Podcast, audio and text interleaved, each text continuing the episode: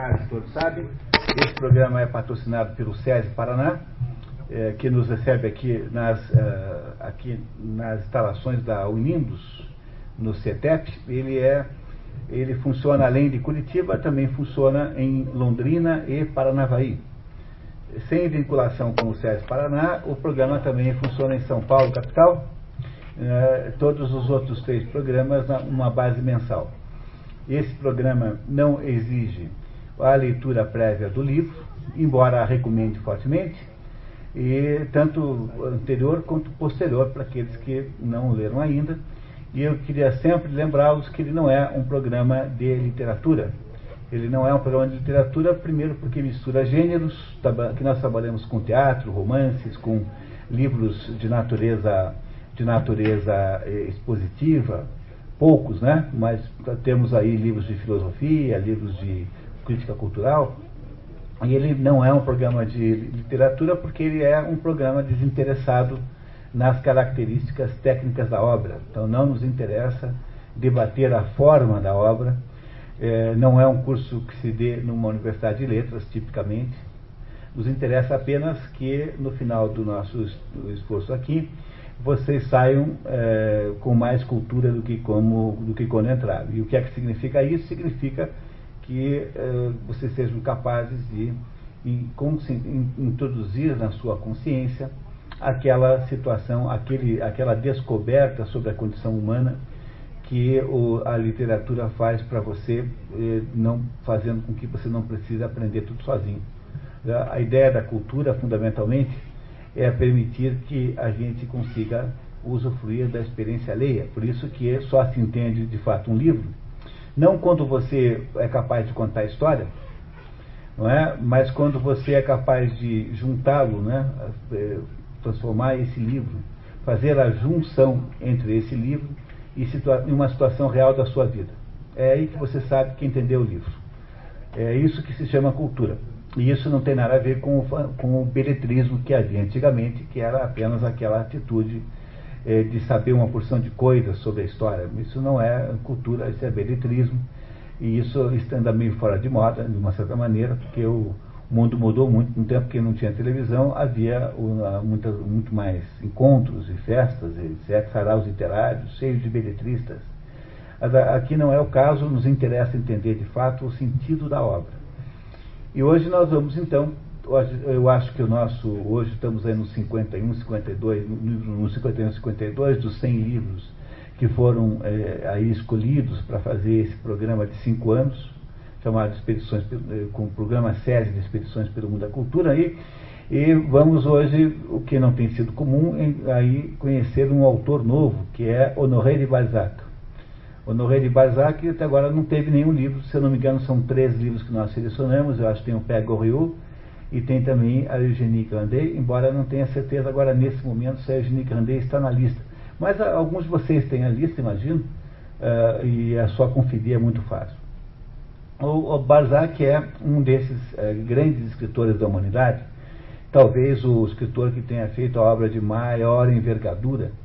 Ele, ele é conhecido por uma coleção chamada Comédia Humana, que tem oitenta e oito livros, entre eles este que nós vamos ler hoje. Balzac escreveu mais de cem livros, mas uma, uma boa parte da obra de Balzac não tem valor artístico nenhum, porque ele começa a vida fazendo, é, escrevendo livros é, anonimamente ou com pseudonomicamente, né, para viver. Balzac era um sujeito que queria fazer uma carreira. Ele é filho de um, de um, um pai, ah, digamos assim, muito interessado em assuntos científicos e uma mãe que tem uma origem eh, razoavelmente nobre, mas ninguém imaginava, mesmo na época em que Balzac nasce, no mesmo dia em que acaba, no mesmo dia não, no mesmo ano em que acaba a Revolução Francesa. A Revolução Francesa vai de mil setecentos e oitenta e nove até mil setecentos e noventa e nove, dura dez anos, então é fácil de lembrar disso, não esqueçam essa data. É uma das datas chaves da compreensão da cronologia do mundo. A Revolução Francesa começa em mil setecentos e oitenta e nove e dura dez anos, quando, enfim, Napoleão Bonaparte aparece e põe ordem naquele negócio, porque ficou dez anos uma bagunça, um morticínio, uma, uma, uma fúria homicida completamente gratuita, com que se fez as maiores barbaridades que você possa imaginar. E aí Napoleão Bonaparte, num golpe chamado dezoito Brumário, dezoito Brumário, acho que é dia quatorze de novembro, não tenho certeza, mas entre as estupidezes que fez a Revolução Francesa, foi mudar o calendário, não só o nome dos livros, dos meses, como também o, a data de contagem do, do, dos meses. Então, dezoito Brumário, eu acho que é quatorze de novembro, se, eu não tenho, se é que eu não estou enganado. Brumário, novembro, mês das brumas, mês, da, mês das névoas. E aí, no dia dezoito de do Brumário, Napoleão Bonaparte dá um golpe e estabelece o consulado, e como ele como cônsul, apenas para preparar para logo em seguida ele ser imperador. Quer dizer, depois de dez anos implicando com os reis, os franceses conseguiram ter um imperador. Ele é tão mais, é, muito mais imponente, muito mais imperial do que, do que os reis da França. Você vai ver lá o túmulo de Napoleão no Les Invalides, em Paris. Não há nenhum rei da França que tenha um túmulo igual àquele. Então, você vê como, no fundo, né, o, o, faz mal, é, dá tudo ao contrário. Né? Está vendo como as coisas podem ser ingratas? Aí Napoleão cria o, aquele império napoleônico. O império napoleônico passa a ser uma fonte de mais sofrimento, porque, como a França havia destruído completamente toda a estrutura eh, social e econômica, que haviam matado primeiro os duques, depois os arcebispos, depois não sei quem, depois, como ninguém mais conseguia trabalhar, então a única solução que havia para a França era o Napoleão Bonaparte sair saqueando os vizinhos. E essa é a explicação das guerras napoleônicas. Eram tentativas de saque, e, e também o Napoleão aproveitou e vendeu a Louisiana para os americanos, que a tomariam de todo jeito, né, uma hora ou outra. E acabou também fazendo caixa, para quê? Para poder recuperar uma economia que havia sido destruída pelos distúrbios, dez anos de distúrbios. O Balzac, para vocês lembrarem para sempre, nasce nesse momento, nessa época em que Napoleão estabelece aí o final da Revolução Francesa. Napoleão dá-se muito mal, sobretudo porque fez lá o desaforo de autocoroar-se imperador, coisa que dá muito azar. É, em vez de deixar o Papa fazer isso, ele autocoroa-se. E Napoleão Bonaparte, então, é em seguida exilado para a Ilha de Elba, onde ele, aliás, nasceu, em exílio, exílio cinco estrelas, né? Vai para Elba como rei de Elba, com um, um cargo, com privilégios, etcétera. E é óbvio que ele não demora nem um pouquinho para perceber que era fácil voltar. Ah, é, no lugar do Napoleão Bonaparte restaura-se a, restaura-se a, a monarquia com Luís dezoito. Luís dezesseis é o marido de Maria Antonieta, que foi morto pelos revolucionários. Luís dezessete era o Delfim. O Delfim, que era um menino, tem uma, um destino uh, completamente misterioso, eh, teria sido cegado de propósito, eh, deixado num quarto escuro e depois colocado no sol para inviabilizá-lo. Ninguém sabe, há quem acha que ele sobreviveu, há um desses mistérios completamente secundários, mas... Em todo caso, o Delfim tinha sumido e a opção de rei era o irmão mais novo de Luís dezesseis, eh, Luís dezoito. Luís dezessete é o Delfim, Luís dezoito o irmão. E, eu, e é esse irmão que assume o poder na restauração. Então, quando Balzac eh, é assim jovem, o que há na, na Europa, na França, há o governo Bourbon restaurado, mas... não mais como, rei, como reinado absolutista, mas agora sob, é, sob controles políticos, né? Ou seja, em forma de república. O rei devia satisfação a uma porção de gente. Napoleão achava isso uma besteira, foge de Elba, os franceses mandam o general Ney para recebê-lo na praia e trazê-lo, dizia assim o rei, né? Traga-o numa jaula. A hora que o Napoleão pisa na praia na França, no sul da França, fica perto de Elba, os, o general Ney e todos os oficiais dizem assim, nosso comandante, estamos às suas ordens. E Napoleão daí faz a nova, o novo ataque, né, dessa vez durante cem dias, em que ele, ele reorganiza o exército e continua a fazer os saques que fazia antes, só que agora é, ele em cem dias é, é parado, e é, ele é, é, como é que se diz, é vencido pelo... pelo em Waterloo, pelos ingleses e pelos alemães associados, o von Blücher e o, o Nelson, né? E, e, e, e, e, ele, e ele então é, então dessa vez, exilado bem para longe, que é a ilha de Santa Helena, que fica aqui perto, aqui no Atlântico Sul. É perto mais ou menos, né, mas muito, muito mais longe do que a outra, e onde morre envenenado pelos ingleses, cuidado por um é, ajudante de ordem chamado é, Marquês de Las Casas, que era, depois escreveu uma obra famosíssima chamada Memorial de Santa Helena, conta os últimos dias de Napoleão. Então, para vocês entenderem a vida de Balzac e a história que nós vamos ler hoje, Balzac vive a vida naquele momento em que a França estava naquela luta entre os realistas, que queriam voltar ao regime, ao regime é, digamos, monarquista, mesmo que fosse é, com alguma restrição é, de natureza constitucional, ou sendo uma monarquia constitucional,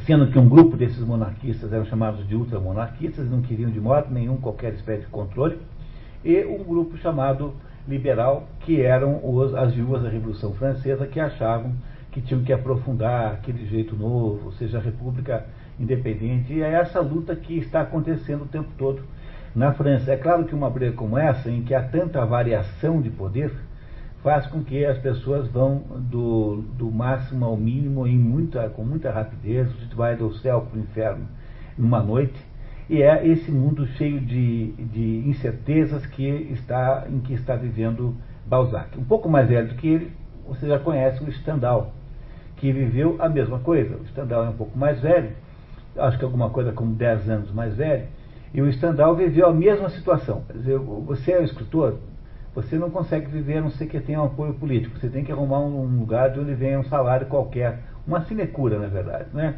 Então, o problema é não você não pegar o grupo errado. Porque se você pegar o grupo que caiu na desgraça, a sua vida fica muito ruim a partir daí, não é? Então, é essa situação tanto do Balzac quanto a do Stendhal. O Balzac é filho de uma espécie de classe média, mas muito instável, porque não sabia quem é que ia mandar.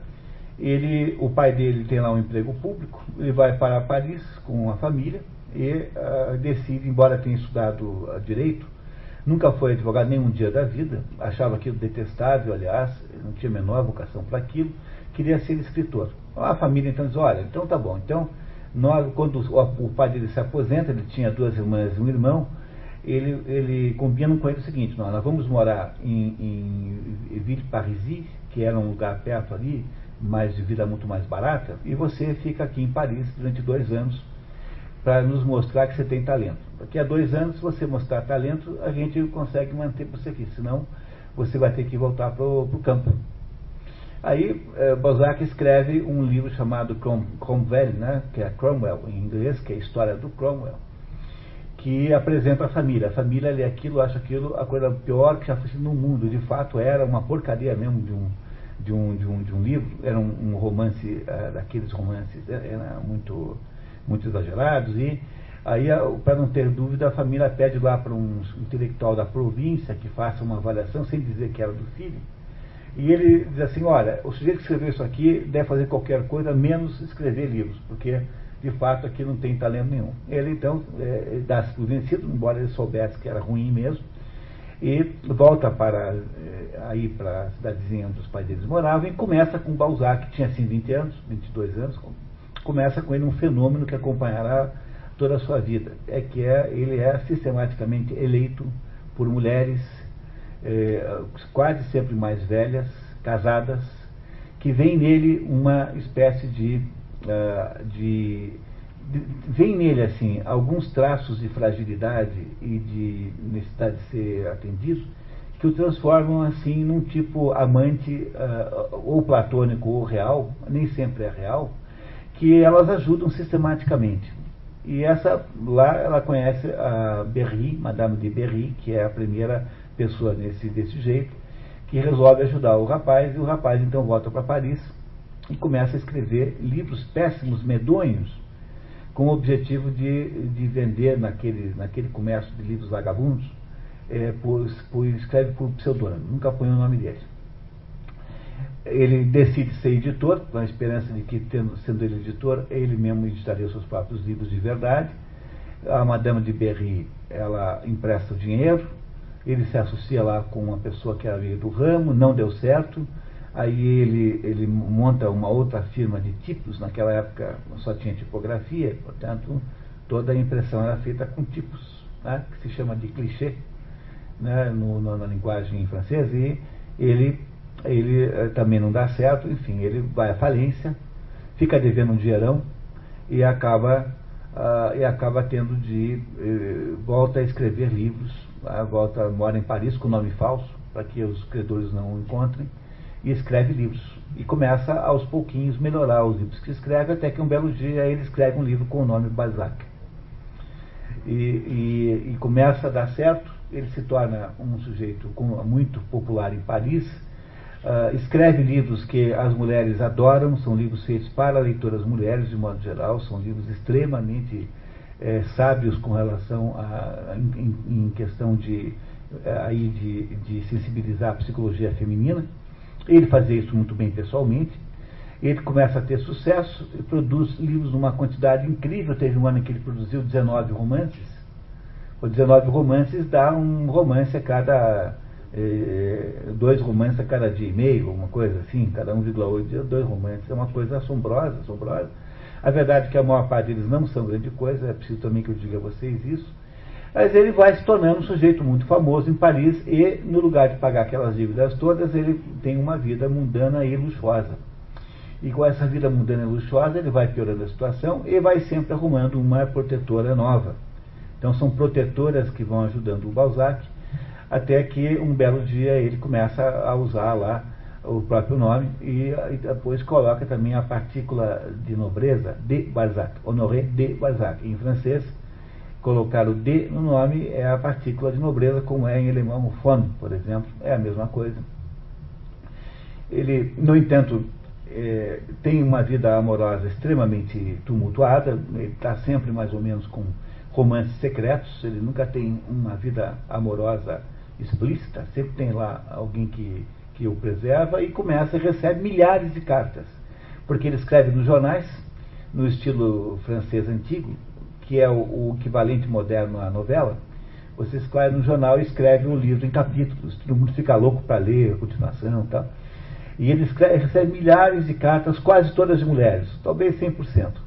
E entre essas pessoas que escrevem a Balzac está uma é, misteriosa mulher que se a, autoassina como a estrangeira, e é uma, é, pessoa, uma mulher nobre da Polônia, chamada Madame Hanska. E essa Madame Hanska, casada lá com um homem muito rico, morava na Polônia, eles começam um romance epistolar.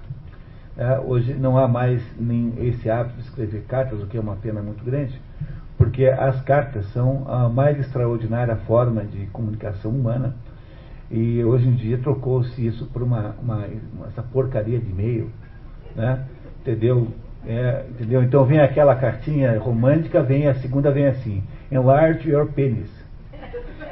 Entendeu? Entendeu? Vem um, é uma coisa terrível isso. E a, a ideia da na, a, a comunicação epistolar é uma coisa extraordinariamente bonita. Poucas coisas tão notáveis como, a, como as cartas. Né? E o, o Balzac, então, é, começa a corresponder com essa mulher, apaixona-se de alguma maneira e mantém uma espécie de caso meio platônico, porque ela era casada. De vez em quando eles se encontravam aqui e acolá, mas ela só irá ser mulher de fato do Balzac depois que morre o marido. vinte anos depois, alguma coisa assim, ele não, não teve vida longa, né? Teve uma vida até curta. Mas enquanto isso ele escrevia um monte de livros e foi, arrumou um editor e teve a ideia de pegar uma par desses livros, oitenta e oito em especial, juntar todo mundo numa coleção só e editar isso com o nome de Comédia Humana, uma homenagem à Divina Comédia do Dante Alighieri. Essa, essa coleção foi sendo aí aos pouquinhos editada, foi toda traduzida no Brasil, foi talvez o maior tour de force, o maior esforço de tradução no Brasil, foi feito pela editora Globo, não essa de agora, a anterior, que a editora Globo comprou, né, que vendeu para a Rede Globo, é, dirigida pelo, por um, pelo sujeito que ensinou o Brasil a traduzir, chamado Paulo Ronay, um refugiado húngaro, um judeu húngaro, que andou por aqui e que fez um trabalho magnífico de dar para a tradução no Brasil um status profissional. E esse Paulo Roney foi contratado pela editora Globo e durante, sei lá, dez, quinze anos, eles fizeram a tradução dos oitenta e oito livros. Essa tradução de vez em quando é reeditada por aí, mas você consegue comprar a tradução, uh, os livros antigos nos sebos. Custa caro, porque vendem só o conjunto, né? Uh, dos oitenta e oito livros que foram editados, uma parte não vale nada mesmo, sabe? São muito ruins, vocês não se iludam com isso. Tem um livro chamado A Mulher de trinta anos, que ficou famosíssimo porque criou aquele conceito da balzaquiana, que é a mulher de trinta anos, né? A mulher de trinta anos chama-se balzaquiana, porque Balzac escreveu um livro chamado A Mulher, La Femme à trinta ans, A Mulher de trinta anos, que é um livro ridículo, tá? É um livro mais, mais imbecil que alguém já escreveu no mundo, provavelmente. Não, acho que não, porque tem aí o Freiberto, tem o, esses concorrentes incríveis, mas eh, tirando essa turma ao concurso, né, é um livro, é um folhetim a, absolutamente sem cabimento, cheio de situações inverossímeis, é muito ruim, muito ruim. Ele, de vez em quando, é, errava, é, derrapava na curva, porque ele, ele, né, ele, ele tinha se acostumado na sua juventude a fazer aqueles folhetins e tal, e agora é difícil sair daquilo. Eu sei que você vê a novela a vida inteira, como é que escreve uma obra-prima no final, né? Ele pega uma espécie de, de, de entortamento da boca, né? Então o Balzac também tinha disso. Você lê os livros do Balzac, tem a sensação de que de vez em quando folhetinisca um pouco. Mas ah, há momentos na obra balzaquiana maravilhosos, como esse desse livro aqui, que é considerado pela maioria dos críticos como sendo o melhor livro, porque tem o livro que tem o maior conteúdo autobiográfico. Agora, interessantíssimo é que nos oitenta e oito livros, há muitas personagens que estão em vinte livros, outras estão em quinze, outras estão em oito livros, porque ele foi juntando todo mundo na mesma história, entendeu? Então isso tudo deve dar umas quinze mil páginas. Então você lê o, esse aqui e tem uma menção, por exemplo, ao Rastignac, mas o Rastignac já é um sujeito quase principal personagem do Pierre Goriot. Aí quando você lê o Pierre Goriot, tem uma menção a alguém que você vê nesse livro. Então uma parte do fascínio do Balzac é que quando você começa a fazer os livros, você não, não para mais, nunca mais, porque você vai juntando todo mundo com todo mundo e vai se surpreendendo quando encontra no caminho personagens que você já conhece e que vai ficando assim meio iluminador do livro. É, essa é a técnica de Balzac. Balzac teve uma saúde muito ruim, tinha insuficiência cardíaca grave, muito cedo diagnosticada, E, e com uma vida um pouco desregrada, com muitos excessos, acabou morrendo com cinquenta e um anos, no mesmo ano em que casa finalmente com a Madame de Ranska, que foi de todos os amores o maior. É, ele casa num mês, seis meses depois ele morre. É, quem fez a oração fúnebre no, no enterro de Balzac foi Victor Hugo, o que não é pouca coisa, porque o Victor Hugo foi o maior, o mais popular de todos os escritores franceses. No dia em que o próprio Victor Hugo morreu, houve um uma, uma espécie de feriado nacional na França, houve um, um enterro é, aí acompanhado por milhares e milhares de pessoas. Então, o, o Victor Hugo é, fazer o, o, aí a oração fúnebre de Balzac não é pouca coisa. É basicamente isso que está aí na cronologia, que nós não vamos ver para ganhar um tempinho.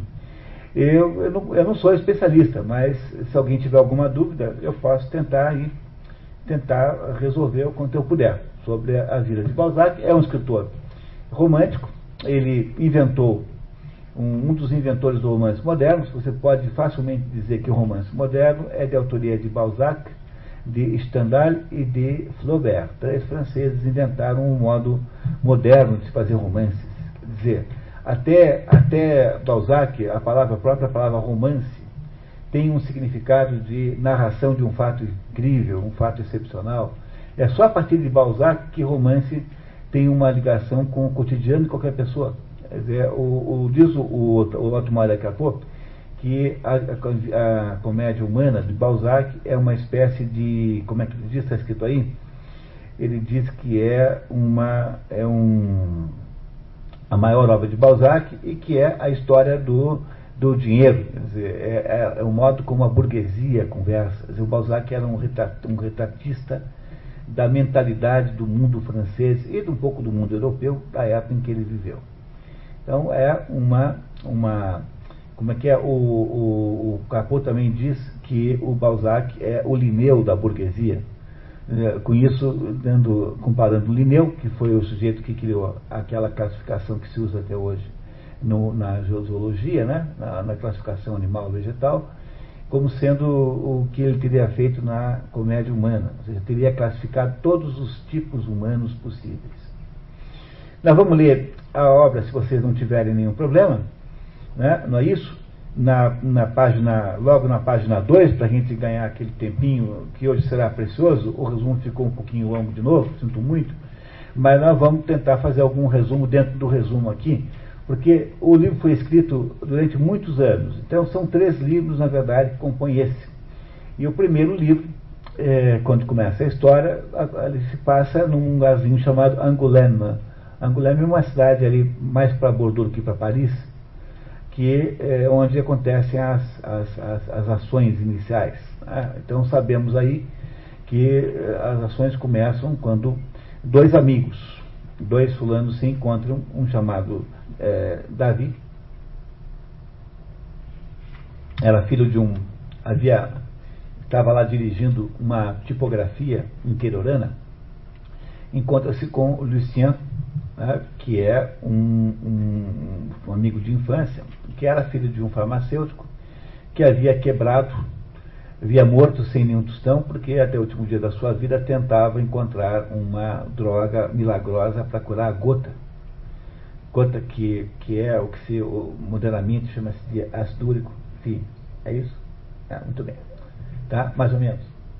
Então, essa doença, a gota, Ela, ela, ela, ela tentava se curar lá, e o, o pai do Lucien, é, há uma certa semelhança sempre com o Julian. Então quem leu o, o, quem leu o Vermelho Negro lembrará que de vez em quando eu posso até trocar os dois nomes, eles são parecidos, mas não são a mesma pessoa, né? Não são mesmo a mesma pessoa. E, e aí é, provavelmente foi Balzac quem leu, é, quem leu come, talvez o Balzac tenha começado antes que o Stendhal, mas um deve ter lido o outro, né? Porque é muito difícil não ter acontecido isso em Paris, num lugar, né, onde havia, afinal, alguma, alguma convivência. Então, esse, em Angoulême, que é uma cidade pequena, uma, Angoulême é uma cidade dividida em, dois, em duas cidades. Há uma cidade no alto de um morro, que foi construída ali por razões militares, onde fica a nobreza, e embaixo, numa espécie de subúrbio, fica a pobreza. Melhor, a pobreza não, a burguesia endinheirada. A burguesia, o dinheiro está embaixo, e em cima está a nobreza. E os de baixo e os de cima não se falam, não, porque não esqueçam que há um conflito aí entre os realistas, que são aqueles adeptos da monarquia, e os liberais. Esse conflito permeia toda a história. Então há um conjunto de gente aristocrata que detinha privilégios no velho regime, e há o conjunto agora emergente de, de burgueses, de certa maneira, que vão se estabelecendo na França e que são o novo regime. Essa gente está sempre em conflito. Bom, então o grande milagre do começo da história é que o nosso herói chamado Lucien, ele acaba se envolvendo com, a, com o Olimpo, né? Ele acaba, por meio de uma mulher, muito na moda, do jeito como o próprio Balzac vivenciava, ele acaba sendo é, levado, escolhido como, por uma protetora, uma mulher da, do, do Olimpo, e que tira o Lucien da planície. E é assim que começa a história. A segunda parte, que é a mais importante delas, nós iremos tintim por tintim, é a história da ida desses dois para Paris. Continua em Paris, onde toda a trama ocorre. E a terceira parte é a volta para, para Angoulême, que, na verdade, é muito mais a história de Davi do que a de Julian. Então, nós vamos nos preocupar muito mais com a segunda parte, tentando fazer alguma economia agora nessa primeira, e depois caindo de cabeça onde a ação de fato está. Como vocês sabem, a única regra é não, não, é, não é permitido não entender. Então, vocês, por favor, perguntem, interrompam a qualquer momento. A nossa leitora oficial, como sempre, é a minha filha Clara, né, que está ali. Nós vamos começar a ler, tá? Tudo certo? Alguém tem alguma dúvida? Muito bem, começamos então. A história é linda, maravilhosa, sabe? Ele é um escritor de mão cheia.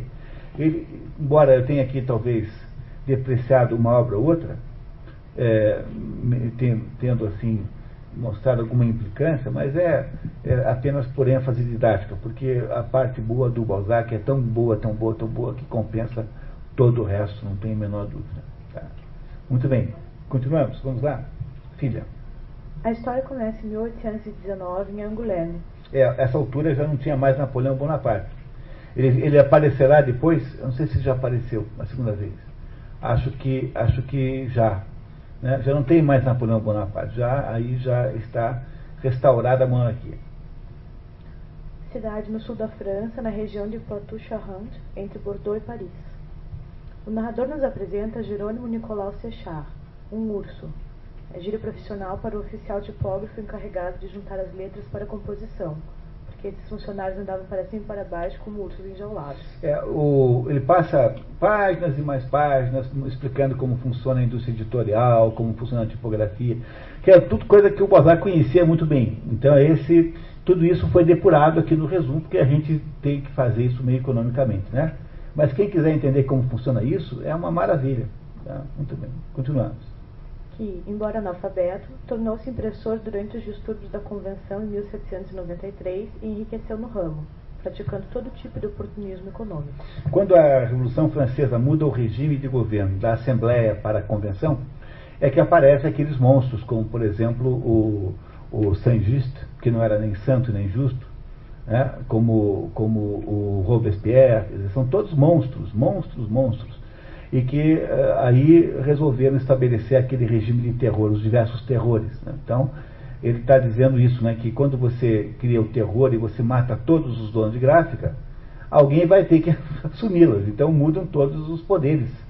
Né? Quando você faz uma revolução e mata as pessoas, alguém toma o poder. Então, nas revoluções há uma troca de poder, troca de, go de governantes. É isso que aconteceu. Esse aí tornou-se hipógrafo porque mataram lá, houve lá uns distúrbios associados lá com a Convenção em mil setecentos e noventa e três, no meio da Revolução Francesa, que eu lembro sempre, mil setecentos e trinta e nove a mil setecentos e noventa e nove. Essa é a fase da Revolução Francesa. Jerônimo mandou o filho, David Séchard, estudar tipografia em Paris, onde o rapaz acabou chefe das oficinas dos Didot e voltou em mil oitocentos e quinze, quando o velho Séchard tenta vender, vender-lhe a tipografia para retirar-se para seu vinhedo. Quando ouviu o preço de trinta mil francos, no qual tudo fora apressado com o escrúpulo de um avaro, o filho assustou-se. Meu pai, o senhor me enforca? Davi acabou concordando, sem mais regatear. Fizeram uma espécie de sociedade em que Davi iria comprando a parte do pai e pagando-lhe aluguel pelo uso do imóvel. O velho cogita. Será que meu filho enriqueceu ou projeta ele, desde agora, não me pagar?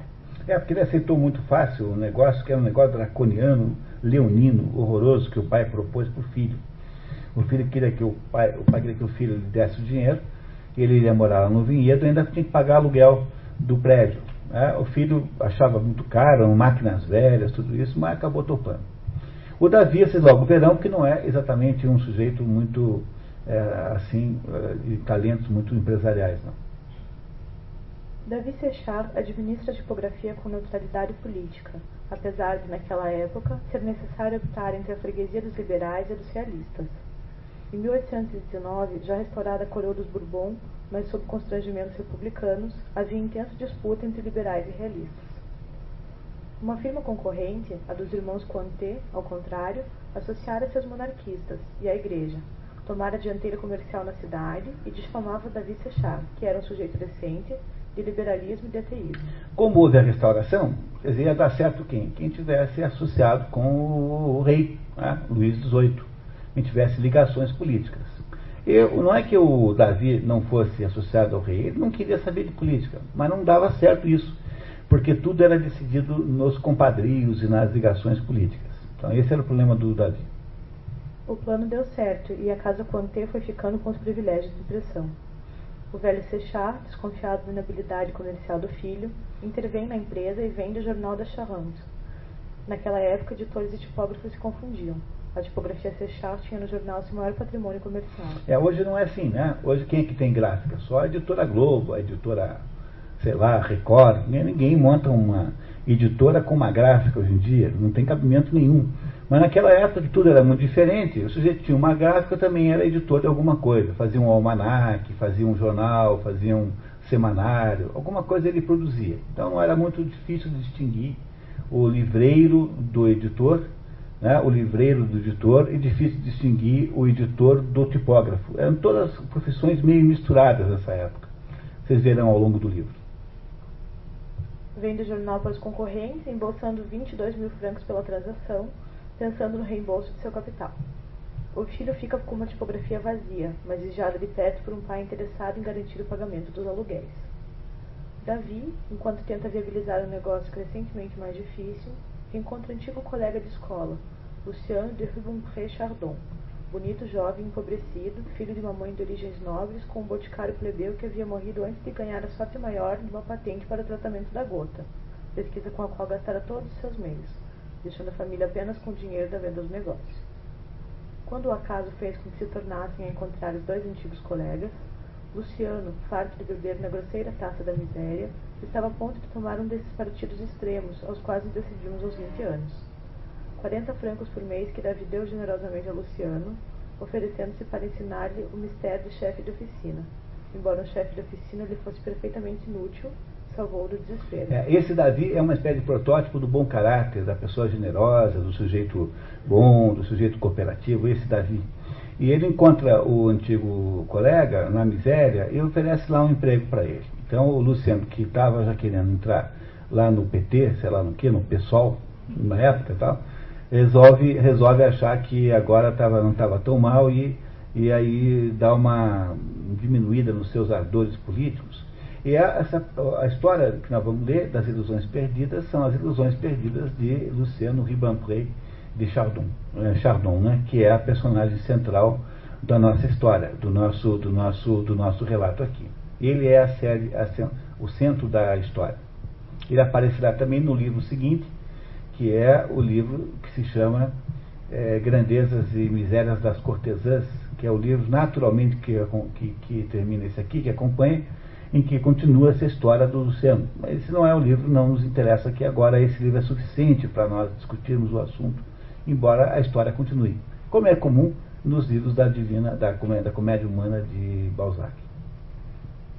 A amizade dos dois rapazes, ambos poetas, cresceu pela complementaridade no interesse de Luciano pela literatura, associada à gráfica de Davi, e no interesse científico de Davi, associado à pesquisa científica do finado pai de Luciano. Davi apaixonou-se também pela bela Eva, irmã de Davi, que desde a morte do pai trabalhava numa lavanderia.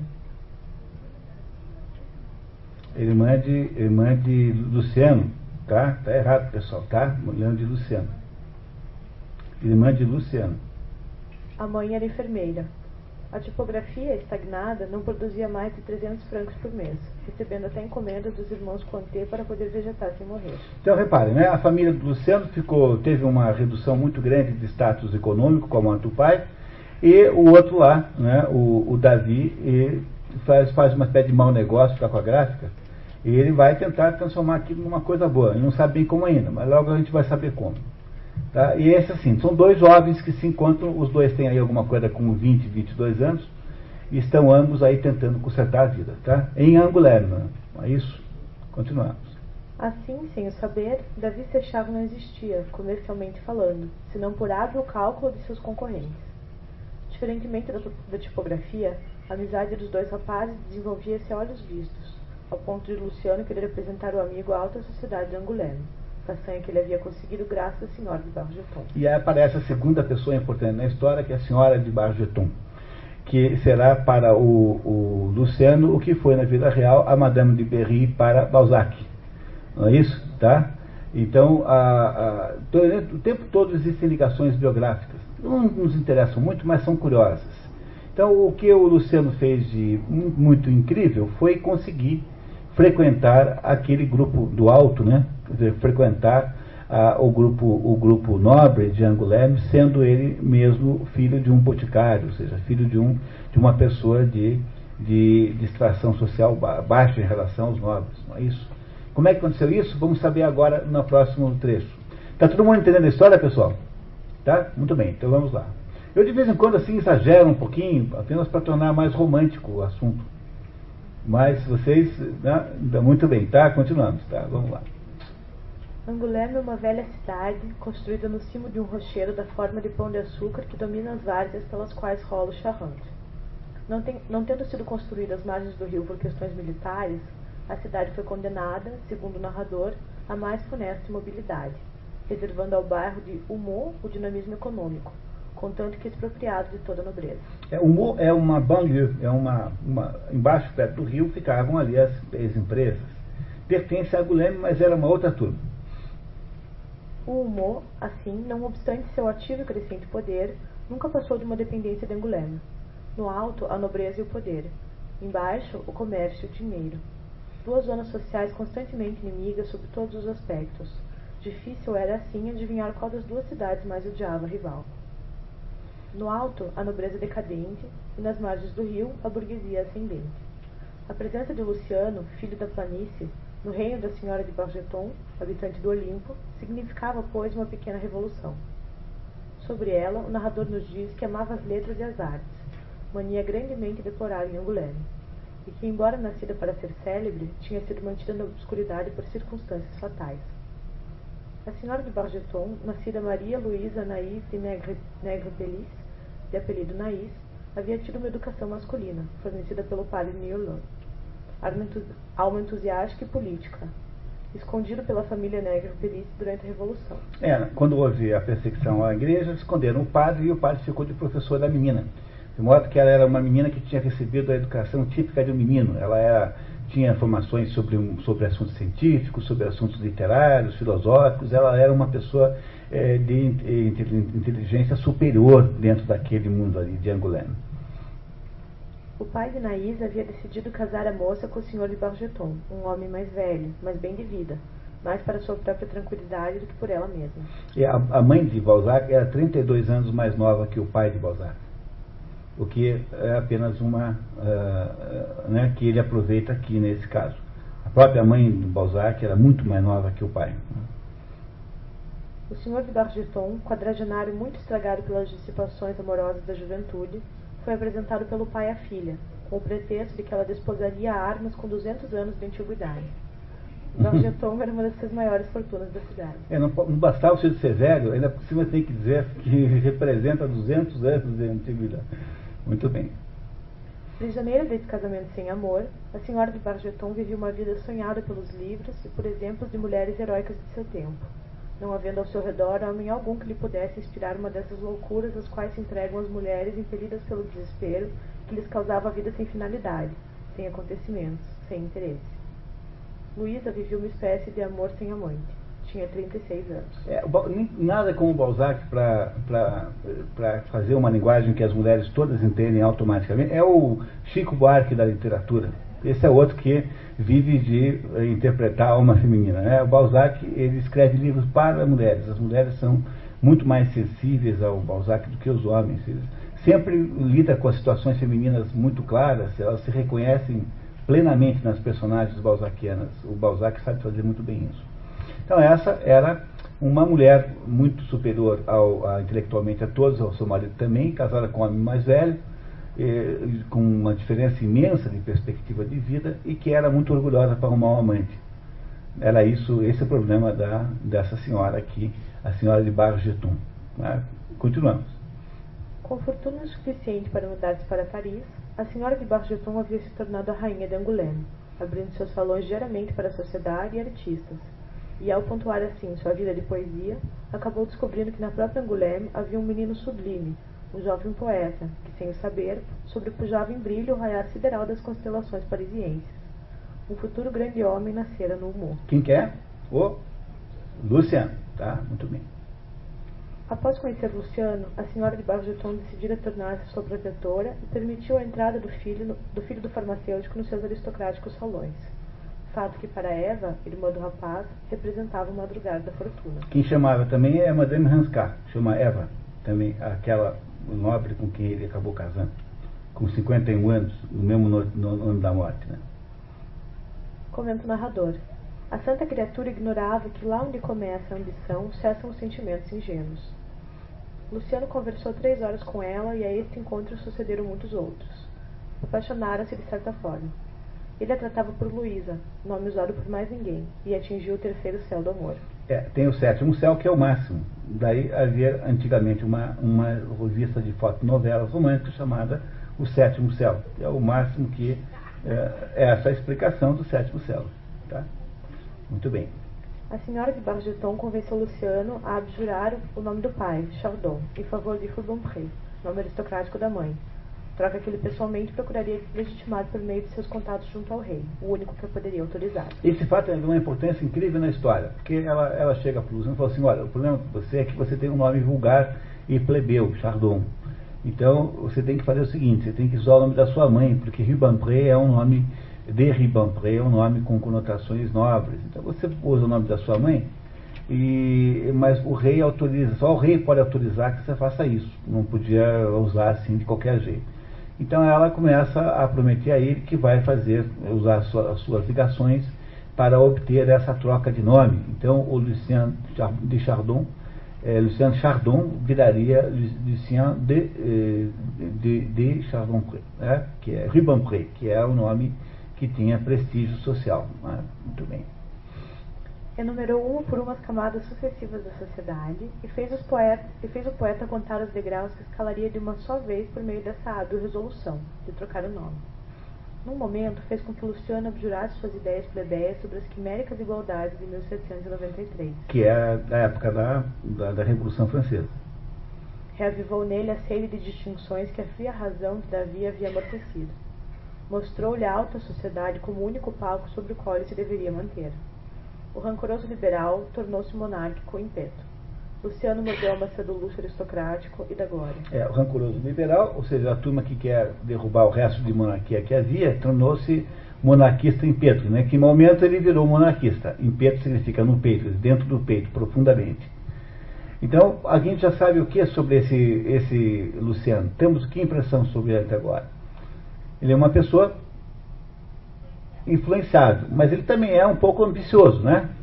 né? Ambicioso, não é isso? Tá, muito bem. Então agora ele resolveu associar-se à monarquia. É, é difícil a gente entender isso, porque nós estamos muito longe. Mas lembrem sempre que há uma pé de guerra permanente entre os liberais e os monarquistas. Monarquistas ou realistas, tanto faz. Então há os realistas ou monarquistas contra os liberais. O tempo todo há essa briga. Tá? A senhora de Bargeton ensinou a Luciano também que o gênio não dependia senão de si mesmo, era o único juiz de seus meios, porque somente ele conhece os próprios fins. Devia, pois, colocar-se acima das leis, visto que era chamado a refazê-las. Eu garanto para vocês que foi aí que o Dostoiévski inventou a, o, a personagem Raskolnikov no Crime e Castigo. Seguramente era aqui que vem a inspiração para o Crime e Castigo do Dostoiévski. Tá? Essa, essa frase aqui, dizendo que algumas pessoas são tão geniais que não precisam se preocupar com leis, porque afinal elas é que fazem as próprias leis. É daqui que vem a inspiração do Dostoiévski para o Crime e Castigo. Pode, pode anotar. Citava o começo da vida de Bernard Palissy, que é o inventor do esmalte. De Luís dezesseis. onze. onze. onze. É. De Fox. Fox é um Quaker, o inventor dos Quakers. De Napoleão, de Cristóvão Colombo, de César. De todos os ilustres aventureiros, a princípio crivados de dívidas ou miseráveis, incompreendidos, tidos por loucos, por maus filhos, maus pais, maus irmãos, mas que mais tarde se tornavam orgulho da família, do país, do mundo. Esses arrazoados condiziam com os vícios secretos de Luciano e lhe agravavam com a corrupção da alma, porque no ardor de seus desejos ele admitia os meios a priori. Não triunfar, porém, é um crime de lesa majestade social. Essa é a pior vergonha, é não ter, não ter vencido. O resto você escapa. Ah, matou cinquenta? É, mas venceu.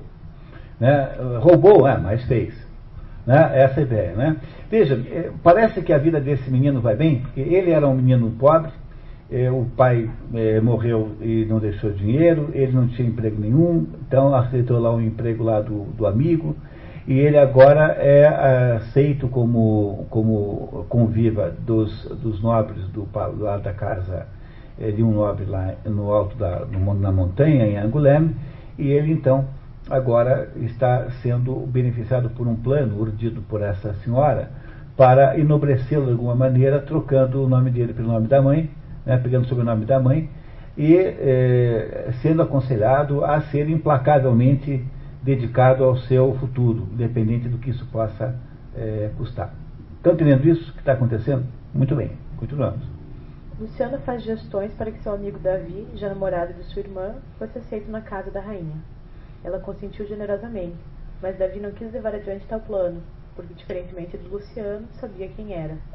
Um pequeno impressor sem fortuna, habitante do Humor, na planície. Apesar de casada, a senhora de Balgeton era cortejada pelo senhor de Châtelet, diretor das rendas indiretas, um tipo matreiro cheio de habilidades sociais, que acreditava-se muito forte na diplomacia, a ciência daqueles que não possuem nenhuma outra. É, o tempo todo o Balzac faz esses comentários irônicos, né? Ele é um ironizador.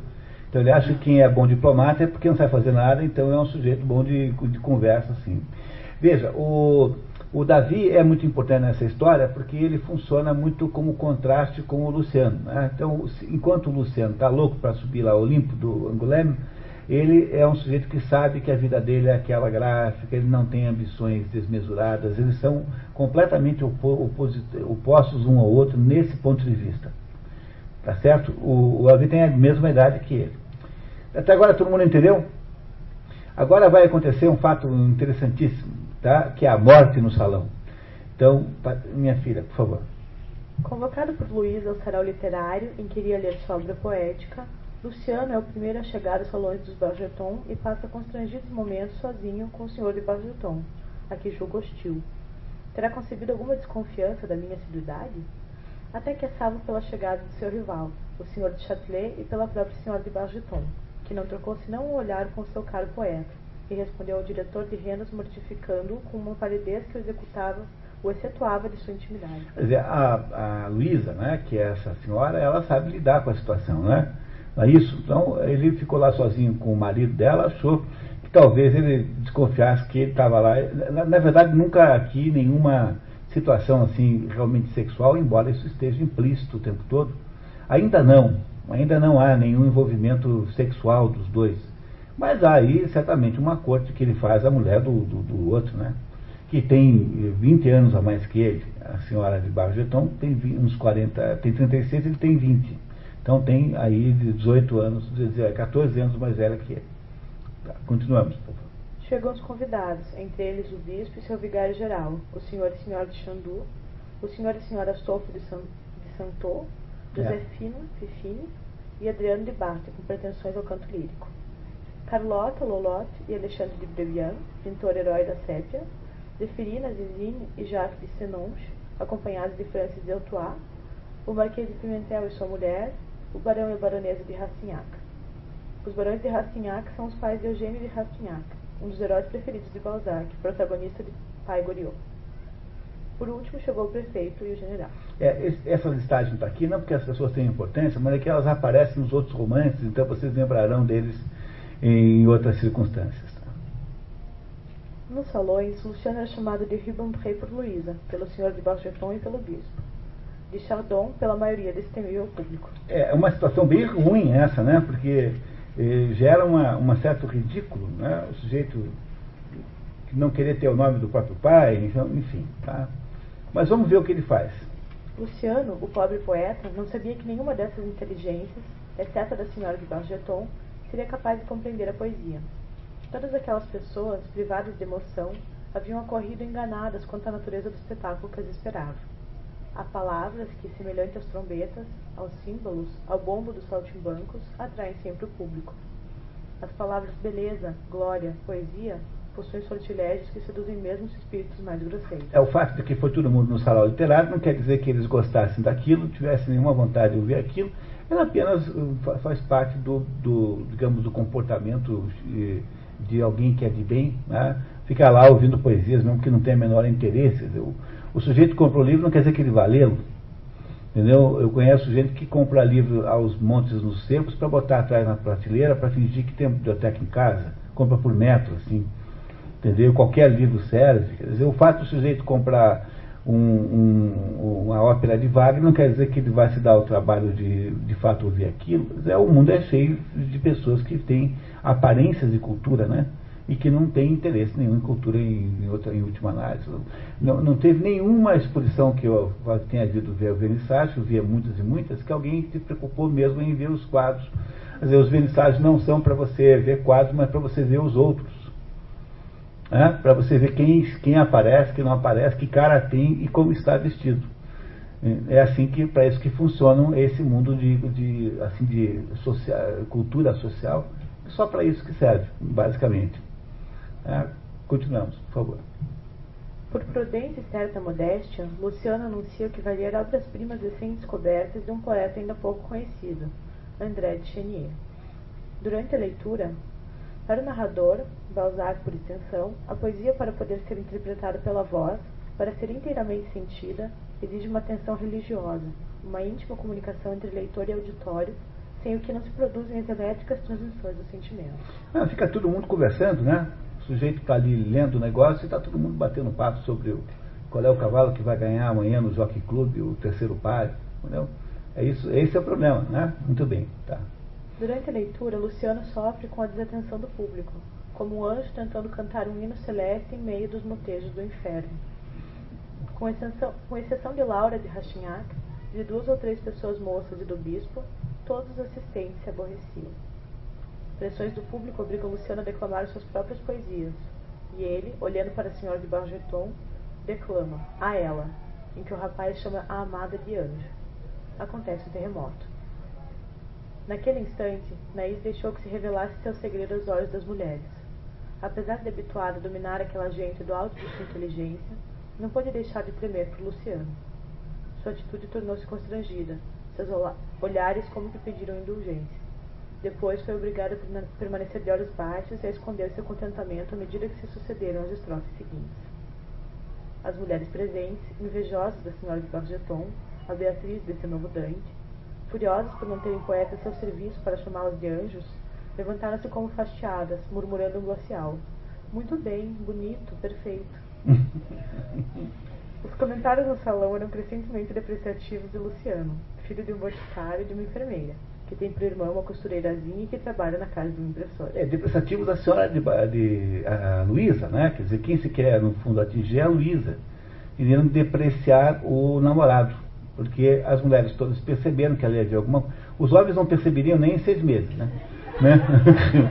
Mas as mulheres em trinta segundos perceberam que estava acontecendo e, e aí, então, resolvem demolir o namorado. Por isso é que ficam perseguindo o Luciano, não porque de fato tivesse alguma coisa contra o próprio coitado. Num momento, todos se puseram de acordo para humilhar o rapaz com alguma palavra de aristocrática ironia, mas Luciano, completamente estranho ao manejo dos salões, não sabia se não olhar para a senhora de Bargeton e responder às provocações desajeitadamente, trocando os nomes e chamando as pessoas pelos apelidos errados. Aquela Filine, pela, chamava de Filine, a outra Charlotte, ele trocava tudo. A senhora de Bargeton tudo faz para defender seu poeta, mas acaba dizendo-lhe: não há glória barata. Sofra, sofra, meu amigo, e será grande. As dores serão o preço de sua imortalidade. Longe de desencorajá-lo, a raiva de ter sido rejeitado produzia novas forças no ambicioso Luciano. Então, está funcionando a vida do Luciano? Quer dizer, a, a, a protetora, né, ainda não amante, mas protetora, tenta promovê-lo socialmente. Só que está tudo errado. E ele agora encontra-se aí num estado aí de rebelião social, porque afinal, ele não, não deu certo o plano. Passou por ridículo, né, durante a festa. Mas vamos ver como é que ele se livra, como é que ele lida com isso. A noite à beira d'água. Enquanto Luciano sofria na casa de Bargeton, Eva e Davi passeavam romanticamente ao longo de Charente. Davi tem apreensões com a rápida ascensão de Luciano. Você e sua mãe tudo tem feito para colocá-lo acima de sua posição, mas, ao licitar a ambição, não terão imprudentemente votado a grandes sofrimentos? Ele insiste. Como se sustentará na sociedade para onde o levam seus gostos? Eu o conheço. É da natureza dos que amam as colheitas sem trabalho. Os deveres da sociedade lhes devorarão o tempo, e o tempo é o mais precioso capital das pessoas que só têm a inteligência por fortuna. Gosta de brilhar, e a sociedade lhe exasperará os desejos, que nenhuma soma poderá satisfazer. Gastará dinheiro sem o ganhar. Enfim, habituaram-no a julgar-se grande. Mas antes de reconhecer qualquer superioridade, o mundo exige êxitos brilhantes. Ora, os êxitos literários só se conquistam na solidão e através de um trabalho obstinado. E aí, então, nessa contribuição do Davi, já há aí um extraordinário resumo do problema que o Luciano precisa resolver.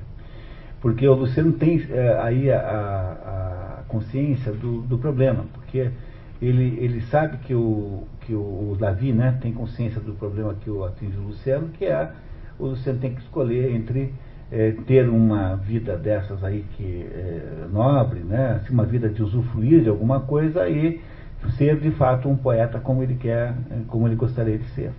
E ele acha que o amigo, o Davi, né, acha que o amigo e futuro cunhado, que ele namora a irmã dele, não é capaz de escolher certo.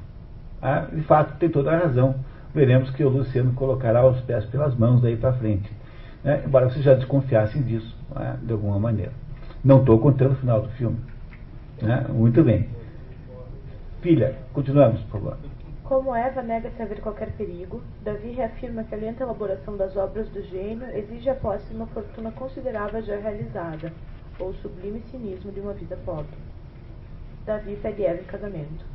Ela aceita e ele, entusiasmado, conta-lhe seus planos para enriquecimento com a substituição do papel de linho, que dominava a indústria na época, era feito com roupas velhas e retalhos coletados pelos trapeiros. Davi pretende baixar o preço do papel em cinquenta por cento. Papel é uma coisa caríssima, portanto os livros eram caríssimos, tanto é que a maior, a maior parte das pessoas alugavam os livros e não compravam, só tinha livro quem era rico. E era feito com linho, que era o material central, o principal material da roupa, porque algodão era um produto da América, da, da, da, da África, né? Algodão não é da Europa. Então o papel era feito de linho, e toda a roupa velha virava papel. Toda a roupa velha era reciclada como papel, porque eram todas de linho, não havia fibra sintética. Né? E o, o Luciano acha que tem de fazer um jeito de fazer um papel barato. Esse era o plano empresarial do, do Davi, desculpe, não do Luciano, tá? Davi, por favor, tá? Continuando. Substituição do papel de linho por sucedâneo mais barato, o que, segundo ele, correspondia à tendência do barateamento e descartabilidade de todas as coisas. É, o cara está fazendo isso em mil oitocentos e dezoito. Quer dizer, está aqui o Balzac dizendo que tudo vai ser descartável e barato, né? Olha só. As camisas e os livros pouco hão de durar, essa é a verdade. A solidez dos produtos começa a desaparecer por toda parte. Segundo Davi, era preciso realizar mecanicamente os processos chineses, cujo método de mistura de fibras havia sido recém-descoberto na França. Entendeu? Que coisa interessante, né? Que em mil oitocentos e vinte, qualquer coisa, o Balzac já tinha essa, fazia essa profecia de que tudo ia virar lixo. Então, o papel tinha que acompanhar o mesmo processo. Se ele descobrisse qual era o sistema, ele ficaria rico. Essa é a ideia. Nesse momento, chega Luciano com a fisionomia alterada, narra os acontecimentos da noite e conclui. Hei de dominar essa sociedade orgulhosa, hei de desposar a senhora de baixo tom. Informado do noivado, Luciano primeiro reage com decepção, porque sonhava conseguir para a irmã uma bela aliança quando houvesse alcançado uma alta posição. Quer dizer, uma, uma, um casamento nobre, um casamento com aristocrata e tal. Passou-lhe pela mente a seguinte ideia. Se a senhora de Bargeton consentir em se tornar a senhora de Rubempré, jamais quererá ser a cunhada de Davi Sechard. Quando retorna desses devaneios ambiciosos, dá-se conta da realidade e põe-se em uníssono com os filhos enamorados. Não é muito revelador do, da cabeça do Luciano essa, essa passagem? Quer dizer, ele vê o melhor amigo que ele ajudou, né, que o ajudou a não ficar, a morrer de fome, e, casando com a irmã, e em princípio eu acho isso errado, porque... puxa, eu vou virar o senhor de Rubempré, vou ficar muito famoso, daí o meu, o meu cunhado vai ser um impressorzinho de província. Aí daí quando ele, o devaneio sai, né, quer dizer, quando ele mais ou menos retoma a consciência da monstruosidade que ele está pensando, daí ele fica feliz, porque afinal é o, é o melhor amigo dele. Então ele terá o tempo todo dúvida entre essas coisas, passará o tempo todo nessa, nesse, nesse dilema mental, tá? O nosso herói Luciano Rubempré. No dia, no dia seguinte, Davi vai pedir consentimento de seu pai ao casamento e ajuda para aumentar a casa, mas o velho Sovina reage mal. Trocaram meu filho quando estava com a ama. Eu te coloquei no liceu, paguei somas enormes para fazer de ti um sábio, fosse estudar na casa dos Didot, e todas essas demonstrações terminaram dando-me por nora uma rapariga de humor, sem um vintém de dote? O velhaco, que na verdade só procurava desculpa para não dar dinheiro, acaba consentindo pura e simplesmente. Davi volta para casa sabendo que, na adversidade, não poderia contar com o pai. É, ele não queria, na verdade, ele não tinha nada contra amor, ele queria apenas criar um escândalozinho para dizer assim, agora eu não te dou dinheiro nenhum, porque ele era realmente Sovina, esse velho, né, pai do Davi. Muito bem, A história está contada. Vocês estão entendendo a história, pessoal? Alguém tem alguma dúvida sobre a trama? Aristóteles dizia que a trama é a alma da história. Se você não entende a trama, não dá para entender o que ela quer dizer para você. Está claro, né? O resumo é muito sempre, é, debil, é, sempre diminui o tamanho da obra, sabe? Não é possível. Eu não tenho vocação literária.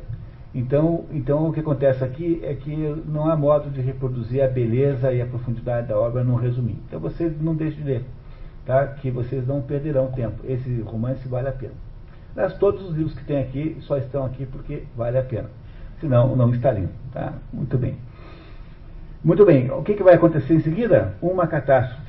Todos desconfiam que seja, né? Não é isso?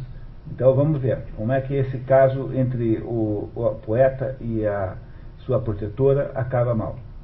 Em sociedade, só se comenta sarau de poesia na residência Bargeton. Luciano volta a se encontrar com Luísa, que o elogia muito. O rapaz pergunta-lhe se ela quer ser sua Beatriz, mas uma Beatriz que se deixa amar. Porque a Beatriz de, de Virgílio, de Dante, nunca é, foi platônica, né? Ela, ela, ele a viu uma vez quando ela era menina, depois ela casou-se e ele só depois a vê no sonho da Divina Comédia. É uma Beatriz não carnal, apenas platônica.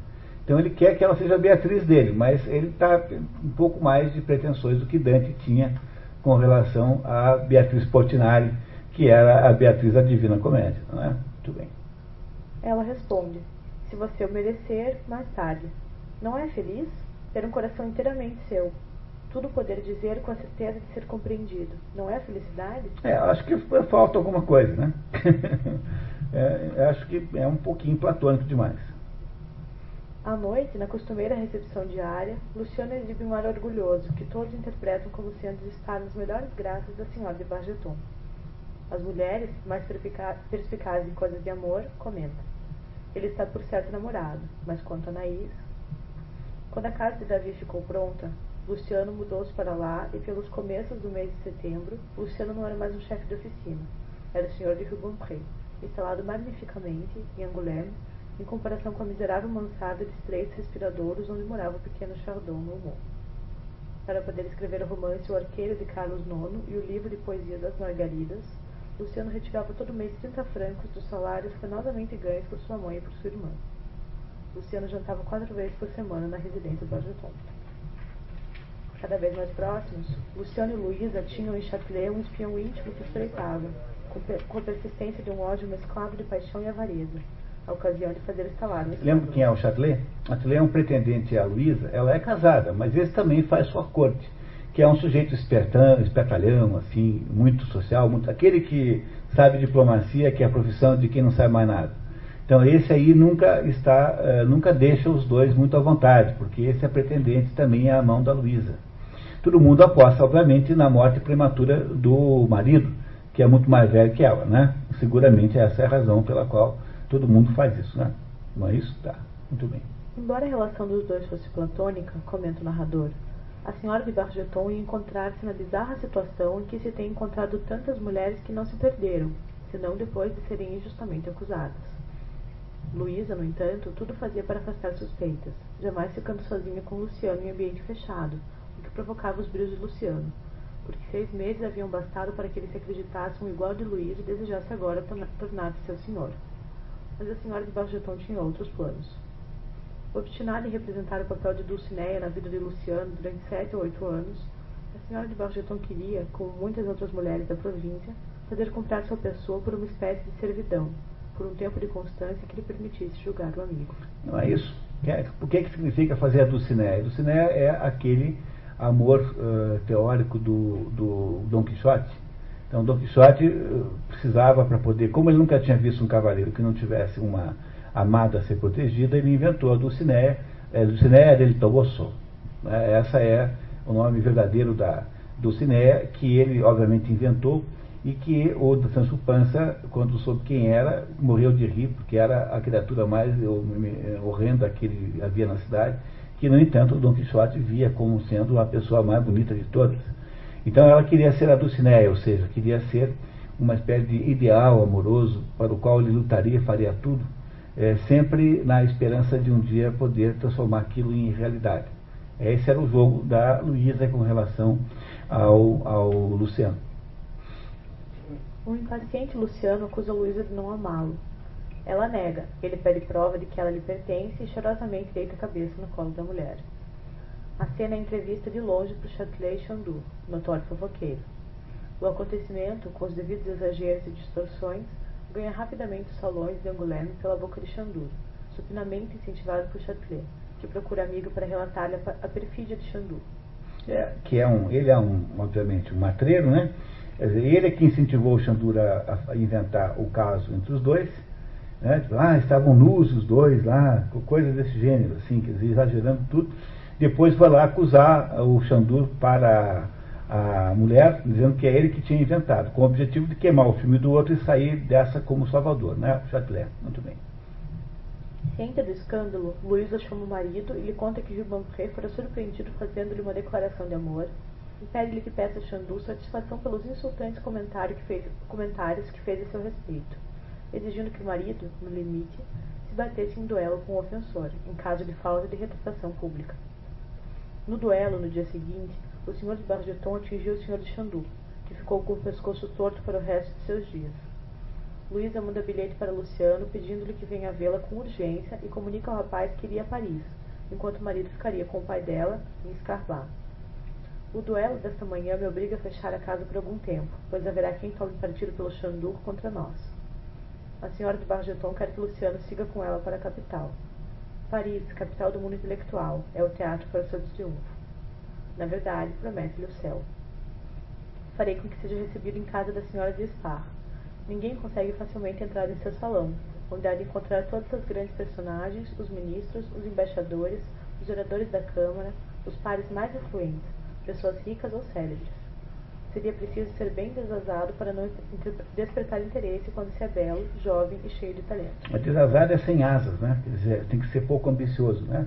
Desazado é quem não tem asas, portanto pouco ambicioso. Os grandes talentos não conhecem a mesquinhez e lhe darão apoio. Quando souberem que você tem uma alta colocação, suas obras adquirirão imenso valor. Para os artistas, o grande problema é o de se pôr em evidência. Surgirão logo para você mil oportunidades para fazer fortuna, sinecuras, uma pensão no governo. Os Bourbons gostam tanto de proteger as letras e as artes. Após a queda de Napoleão, é restaurada a Casa Bourbon, sob regime republicano, com Luís dezoito, irmão mais novo de Luís dezesseis, e depois com Carlos décimo. É, Luciano, sob o impacto da proposta, viu-se em Angoulême como uma rã debaixo de sua pedra ao fundo de um pântano. Olha que, que esse Balzac é maravilhoso. Quer dizer, o, o Luciano, quando, aparece, quando a mulher disse para ele, olha, vamos para Paris nós dois, o que, que ele podia querer mais do que isso? A mulher e mais a, todas as ligações que ela tinha com a nobreza parisiense e, portanto, com todas aquelas luzes e todas aquelas extraordinárias tentações. Ele então pensa assim, aqui em Angoulême eu sou uma rã debaixo de uma pedra só. Ele percebe o quanto ele é nada ali em Angoulême, né? E que eu poderia ser grande em Paris. Paris e seus esplendores. Paris que se apresenta a todas as imaginações provincianas como um Eldorado. Apareceu-lhe com seu vestido de ouro, a cabeça cingida de pedrarias régias, os braços abertos aos talentos. As pessoas ilustres iriam dar-lhe o abraço fraternal. Lá, tudo sorriria ao gênio. Lá, nem fidalgotes ciumentos para humilhar o escritor, nem estúpida indiferença pela poesia. De lá brotavam as obras dos poetas. Lá elas eram pagas e trazidas à luz. Depois de haver lido as primeiras páginas do Arqueiro de Carlos nono, os livreiros abririam seus cofres e lhe diriam, quanto quer? Compreendi, além disso, que depois de uma viagem em que se veriam unidos pelas circunstâncias, a senhora de Bargeton seria inteiramente sua, viveriam juntos. Apesar da empolgação, Luciano dá-se conta de que sua irmã casar-se-ia em dois dias e tenta adiar sua partida, mas ela como que desfalece sobre o canapé e o acusa. Quando se trata de viajar comigo, não sabe renunciar a um banquete de núpcias. Luciano parte com dois mil francos emprestados de Davi, deixando todos de coração partido. Sobretudo Davi, assaltava um pressentimento horrível sobre o destino do amigo-irmão na capital. Amigo-irmão, porque casando com a irmã, ele fica irmão, né? Essa ideia de que o cunhado é uma espécie de irmão, né? Simbolicamente. Então, você está gostando dessa história? Não é uma maravilha essa história? Acabou o primeiro livro dos três livros. E aí, nesse momento, se vocês lembrarem do Vermelho e Negro, o, o que tem dois livros, o primeiro também acaba com o, o Julien Sorel saindo correndo da casa da amante com os cachorros correndo com ele, que os cachorros não o perseguiam, porque o conheciam, sob é, balas que zuniam pela sua cabeça. Então aqui mais ou menos acontece a mesma coisa, com a diferença que ele parte junto com a, com a, com a mulher, que ainda não é tecnicamente sua amante, mas os dois vão para Paris para ficarem soltos em Paris, vivendo aquela vida de prazeres e de mundanidades, sendo que para ele, Luciano, finalmente haveria um ambiente que o respeitaria e não aquela festinha ridícula de baronetes de província que não conseguiam prestar atenção numa poesia que ele também lera. Não é isso que está acontecendo agora com o Luciano? Vocês acham que ele é, é o quê? Quais são as características que vocês diriam que ele tem? Ambicioso, interesseiro, parece ter algum talento? Ele é bonito, já foi dito que é bonito. Não, é, apenas citando mais um item, né? Não é isso? Tá? Não é isso? Que mais que vocês sabem dele? Ele aparentemente é corajoso, tem algum talento, tem algum mérito, né?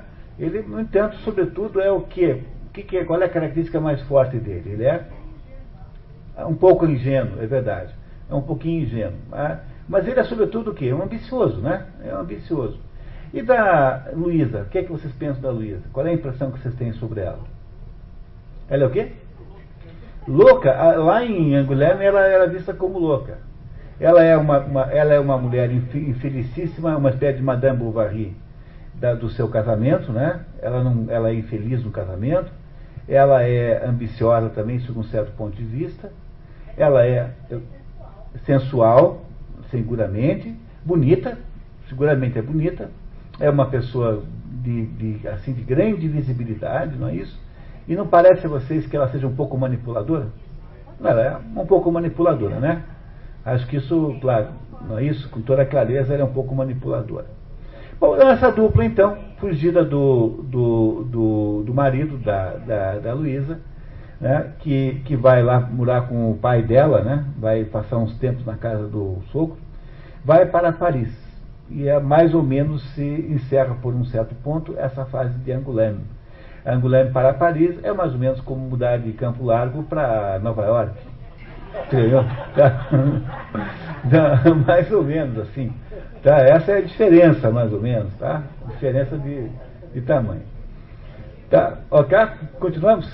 Muito bem, filha. Agora começa o segundo livro, que é Um Grande Homem da Província em Paris. Filha, por favor. As Primícias de Paris. Luciano não adivinhara ainda que na senhora de Bargeton o amor se enxertava no orgulho.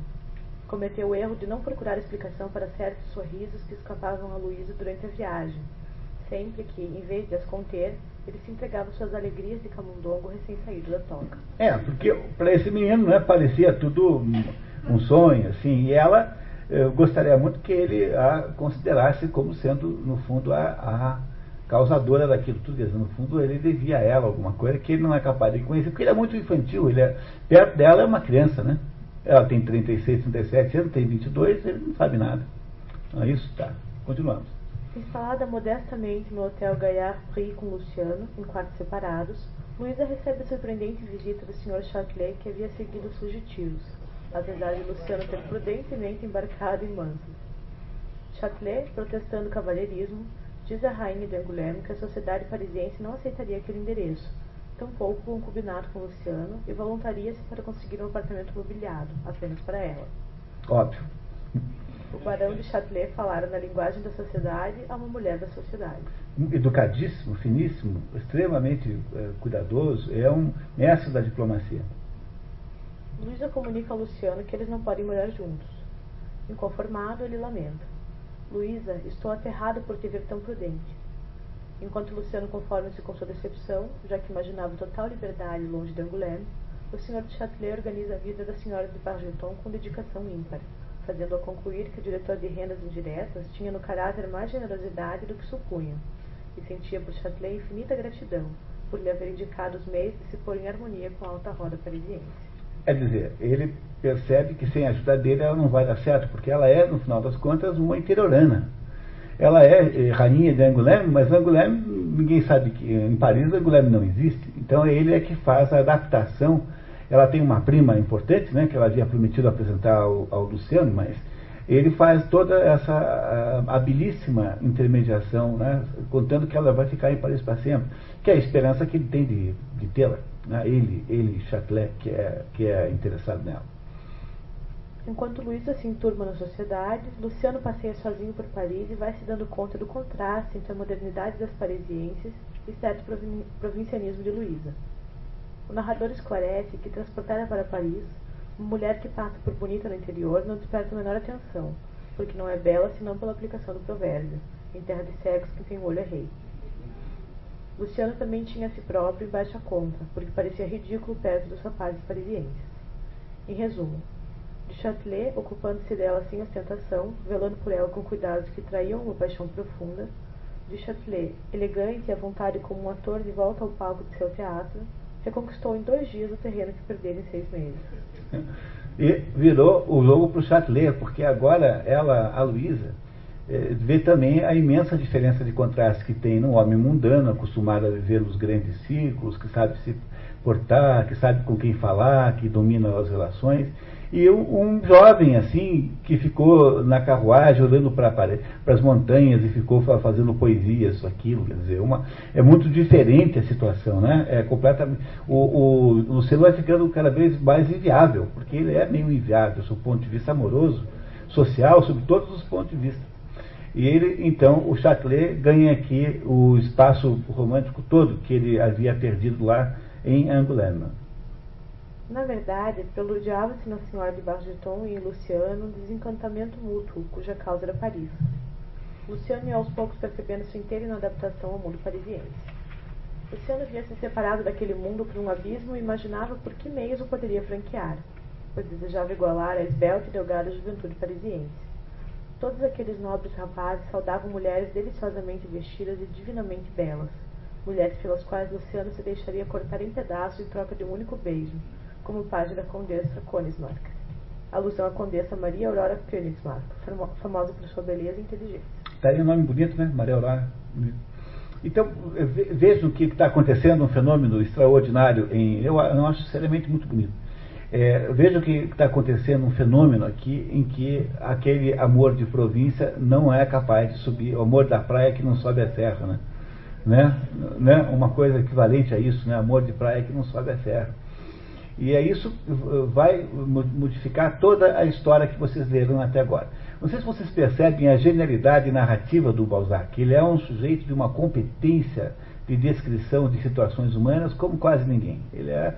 Depois Proust fará alguma coisa equivalente, mas Balzac tem alguma coisa que não tem em Proust, que é uma espécie de mundanidade descarada. Ele é mais realista. O Proust, Proust é sempre um sujeito meio reflexivo, é diferente.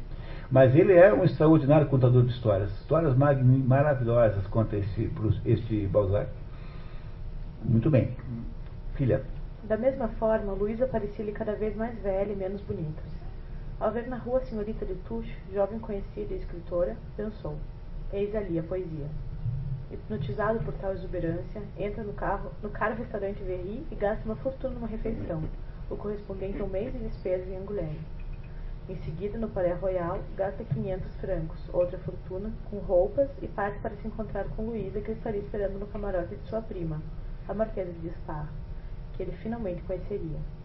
No camarote, entre mulheres chiques, Luciano percebe a Luísa real, grande, seca, de pele áspera, fanada, mais que ruiva, angulosa, afetada, pretensiosa, provinciana ao falar e, sobretudo, mal amanhada. Luciano, envergonhado de haver amado aquela espinha de peixe, prometeu a si mesmo aproveitar o primeiro excesso de virtude de sua Luísa para a deixar. A senhora de Bargeton, por outro lado, ao conhecer vários intelectuais parisienses naquela noite operística, chegou à conclusão antecipada pelo próprio Châtelet: Luciano não era mais nada. É, quer dizer, quando, quando ela conheceu os intelectuais charmosos e falante, eu falei, mas que intelectual que é esse, Luciano? Eu achava que isso era o intelectual. Um olha para o cara do outro e não acredita como é que pode eh, estar com o outro. É isso, foi o efeito Paris naquela, naquela relação. Tudo isso que vocês estão ouvindo aqui aconteceu com o Balzac, de alguma maneira. Tá? Ele conta com uma, um realismo extraordinário, porque a vida dele é essa. Tá? Muito bem. No camarote, to olhavam todos para o pobre desconhecido com uma indiferença tão cruel, ele tanto parecia ali um estrangeiro que desconhece a língua, que a marquesa teve piedade dele e o apresentou no intervalo ao senhor Melchior de Canalis, poeta da moda. Como no sarau literário em Angoulême, Luciano não sabe conversar com interlocutores ferinos e irônicos. Quando a ópera recomeça, Luísa repara que Luciano presta mais atenção em sua prima do que no espetáculo e sente ciúmes menos pelo futuro do que pelo passado. Menos pelo futuro, hein? Tá, muito bem. Não tem futuro, né? Tá. Ele nunca me olhou assim, pensou. Meu Deus, Châtelet tem razão. Reconheceu então o erro de seu amor. Sempre que uma mulher chega a se arrepender de suas fraquezas, passa uma esponja sobre a sua vida a fim de tudo apagar. Entretanto, embora encolerizasse cada olhar de Luciano, permaneceu calmo. Quer dizer, o Balzac está o tempo todo conversando com as mulheres, entendeu?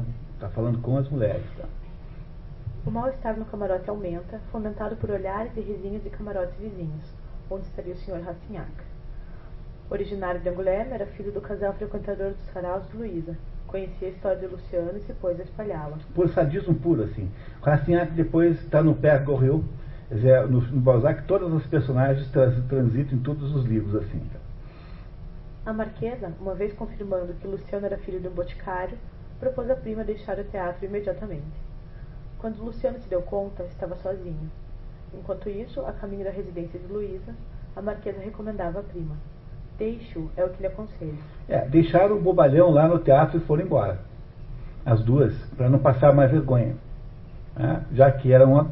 uma coisa extraordinária, um sujeito, um, era um, um, um tirolano vestido feito um pinguim, que naquela, gastou quinhentos francos para se vestir mal, né? Não sabia se vestir, não, tinha, não, não tem ideia de, de, de elegância, e estava ali ainda por cima com esse passado, quer dizer, era alguém para você esquecer lá no teatro mesmo, né? Entendeu? Não é isso? Tá, muito bom. Luciano não consegue mais falar com Luísa, que nunca pode recebê-lo no seu apartamento. Mas recebe o bilhete dela cancelando a recepção que teriam na segunda na casa da Marquesa de Espar, que estaria indisposta. Essa recepção com a qual ele sonhava, que iria apresentá-la aos ministros, editores, ao grande mundo, então, né? É isso, tá? Sai andando a esmo pela cidade, a qual não é sua, e qual não é sua surpresa ao ver, numa careta admiravelmente atrelada, a senhora de Espar e a senhora de Bargeton passeando. Luciano pôde ver Luísa em sua transformação. Estava irreconhecível. As cores da sua vestimenta tinham sido escolhidas de modo a realçar-lhe a tez. O vestido era delicioso.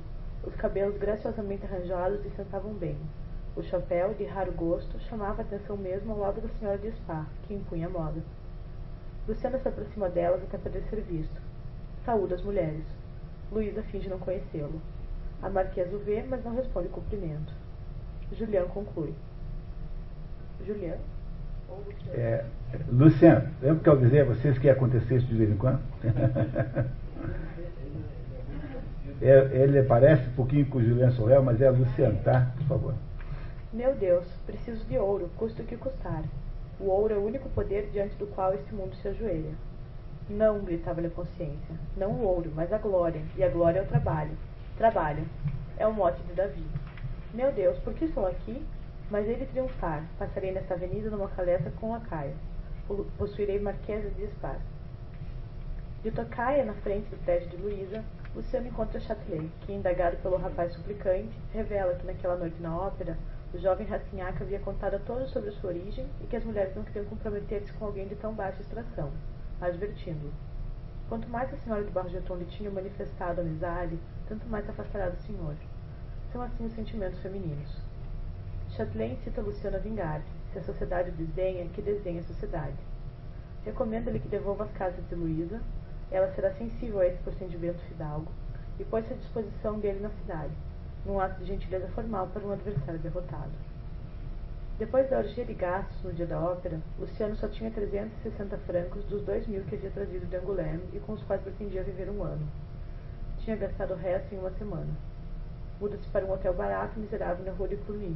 Remete as casas para Luísa acompanhadas de um amargo bilhete, acusando-a de tê-lo jogado num sótão.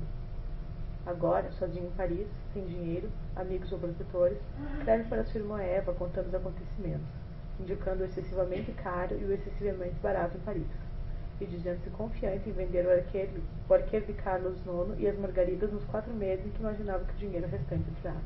E aí, deu certo? Isso tudo em uma semana. Ele chega lá, primeiro descobre que não vai é, dormir com a moça, depois ele descobre que ele é um cafona, ela também, depois ele... Depois ele vai nesse, nessa noite da ópera desastrosa, em que ele é o assunto da noite, como se fosse um, um sujeito completamente esquisito, um marciano. Ele é, é, é desmoralizado e humilhado, como havia acontecido lá em Angoulême, no sarau literário, e é, não consegue nem mesmo falar mais com ela. E aí descobre que tinha torrado todo o dinheiro naquela roupa de pinguim, E, e, que agora, né, que, um, e, e que agora ele é, não tinha dinheiro nenhum e tinha que tentar vender os seus, os seus dois, suas duas obras, um romance e um livro de poesia, que ele reputava tão grandiosos que iriam certamente ser facilmente vendáveis. Mas, fora isso, ele está completamente sozinho na cidade grande e sem uma parte muito grande das suas ilusões. Embora ele vá ter outras, não, não, não se... preocupem que a coisa não ficou ainda ruim, tá? Veremos como vai continuar. Até agora, alguma dúvida, pessoal? Está interessante essa história? Não é divertido isso? É história boa, né? Nada como um bom romancista, né? Muito bem, continuamos. Por favor, filha. Fricotô. O narrador descreve o restaurante popular Fricotô, onde comiam seus desabonados do Quartier Latin e outros quebrados como Rubem Frey. Comendo ali, Luciano conhece Estevão Lustot, jornalista especializado em espetáculos teatrais de terceira, de quem tenta se aproximar da instituição. Em francês, o, nós, eu optei aqui por seguir o tradutor, que traduziu os primeiros nomes para o português, mas em francês, Estevão é Étienne. Étienne é uh, Estevão em francês. Só para quem não sabe. É, cultura inútil no meio do nosso... Luciano passa as manhãs na biblioteca Santa Genoveva, estudando história para completar o seu Arqueiro de Carlos nono. Trabalha à tarde no seu quarto, janta no Fricotô, lê jornais no gabinete literário de Bloss e volta ao seu miserável quarto à meia-noite. Com os recursos quase no fim, Luciano decide procurar um editor. Porque agora ele vai tirar a barriga da miséria, ele vai vender os seus dois livros com uma fortuna, né, e vai sair da miséria em que ele se encontra, porque ele está vivendo muito mal, né? Não é isso? Então é. Vamos ver o que, que acontece com ele. Das variedades de livreiro. Com as duas obras sob o braço, caminha pelo cais dos agostinianos, olhando alternativamente a água do Sena e as livrarias, como se um bom gênio aconselhasse a tirar-se antes a água do que a literatura. Entra na Vidal e Porchon e acompanha, enquanto espera, a dura negociação dos livreiros com o autor que oferecia seus livros. Depois que o autor sai depenado, Luciano oferece os seus originais e é solenemente recusado. Luciano entra na livraria do Guerrot e encontra um velhote, uma das figuras originais do comércio de livros ao tempo do Império. Para sua surpresa, o velho se interessa por O Arqueiro de Carlos nono, mas ao saber que Luciano é também poeta, devolve os originais, alegando que os rimadores fracassam quando querem fazer prosa. Empresta uma verba de encher, é absolutamente preciso dizer alguma coisa. Isso tem um certo sentido. É muito difícil achar alguém que seja bom nessas duas coisas ao mesmo tempo. Você pega Baudelaire, as poesias maravilhosas, mas Baudelaire nem tentou escrever nada, romance nenhum. Por outro lado, é quase impossível imaginar alguém como, por exemplo, Thomas Mann fazendo poesia de boa qualidade, né? São habilidades diferentes, muito diferentes. A habilidade poética é habilidade musical, muito mais do que habilidade é, literária, no, em última análise. Bom, é o que, Goethe é um dos poucos casos em que, talvez eu acho que o Goethe é quase maior poeta do que, do que dramaturgo, né? Porque a poesia de Goethe é uma poesia poética. É, Shakespeare é outro caso, ele é tão bom dramaturgo quanto poeta, porque a dramaturgia de Shakespeare é, é em poesia, é em rimada, né? Eles são, na verdade, poetas o tempo todo. São poetas mais do que qualquer outra coisa. Continuamos, por favor. Como Luciano contra-argumenta com habilidade, o velho retoma os originais e pede o endereço do rapaz. Alguns dias depois vai visitá-lo, e percebendo as condições miseráveis de Luciano, oferece-lhe quatrocentos francos, contra os mil e duzentos esperados pelo rapaz. Luciano retoma os originais irritado, dizendo: prefiro queimá-lo, senhor. Não deu negócio. Né? Um primeiro amigo. Na biblioteca Santa Genoveva, Luciano conhece Daniel de Arpês, jovem pobre como ele, empenhado numa, numa carreira literária, mas vivendo de escrever verbetes de dicionário, que garante a Luciano que não se pode ser um grande homem gratuitamente, porque o gênio orvalha suas obras com lágrimas. Arpês diz para Luciano esperar calúnias, traições, injúrias, desaforos, espertezas e grosserias do comércio. Depois de ler o trabalho de Luciano, Arpês recomenda-lhe certas mudanças para não macaquear o Walter Scott. O poeta não discutiu os conselhos de Daniel, seguiu-os ao pé da letra. Luciano pôs a refundir a própria obra. A honestidade de Aristides impressiona Luciano, que vê nele o primeiro amigo na cidade. O, o, havia na época a moda do romance histórico, que foi inventado por esse Walter Scott. E então todo mundo queria escrever daquele jeito, né? E é, é por isso que o, o, esse Artes, que é de fato um sujeito sinceramente amigo dele, é, o manda cuidar com isso para não ficar assim meio carimbado como imitador do Walter Scott. É a primeira pessoa que ele encontra em Paris que é sinceramente amigo dele, né? Esse Artes, que encontra na Biblioteca Santa Genoveva, onde ele, né, fica lá todo dia de manhã pesquisando o seu livro histórico. É o que ele faz, ele pesquisa de manhã, vai para casa, trabalha à tarde, depois sai, vai jantar no Fricotor, depois do Fricotor, ele vai para... chega em casa meia-noite todo dia. E tem essa vida, mora num lugar infecto, horrível, e tem uma vida modesta, comendo lá no restaurante barato lá. Essa é a vida do nosso Luciano Riboncourt. O cenáculo. Feliz por haver encontrado no deserto de Paris um coração em que abundavam sentimentos generosos que se harmonizavam com os seus, o grande homem da província fez o que fazem todos os moços famintos da afeição. Ligou-se de Artes como uma doença crônica. Levado por Artes, Luciano começa a frequentar um grupo de nove intelectuais, o Cenáculo. São eles o escritor Daniel de Artes, o caricaturista Jean-Jacques Bixion, o médico Horace Bianchon, o pintor Joseph Bridau, o jornalista Émile Blondet, o poeta Michel Chrestien, Léon Giraud, Fulgêncio Bordard, Meiro. É, não está aqui traduzido o primeiro nome, porque eu tirei de outra fonte, de outro livro, por isso que, que eu não esqueci de traduzir os nomes primeiros para portu, português, para ficar homogêneo. Vocês depois fazem isso, não é bem fácil. Que, ligados pela mais viva simpatia e pela seriedade de sua existência intelectual, reuniu-se quase todas as noites no quarto de Artes, na Rua dos Quatro Ventos. As Flores da Miséria. No início do outono, depois de atravessar seus últimos recursos na compra de lenha, Luciano, derrotado, procura Doguerreau, a, a quem não encontra. O Doguerreau é aquele que queria dar quatrocentos francos para ele. Lembra daquele que foi lá visitar na casa dele? Tá? A sorte, no entanto, havia visitado os companheiros do cenáculo, que, tendo cada um obtido algum trabalho, deram-lhe duzentos francos.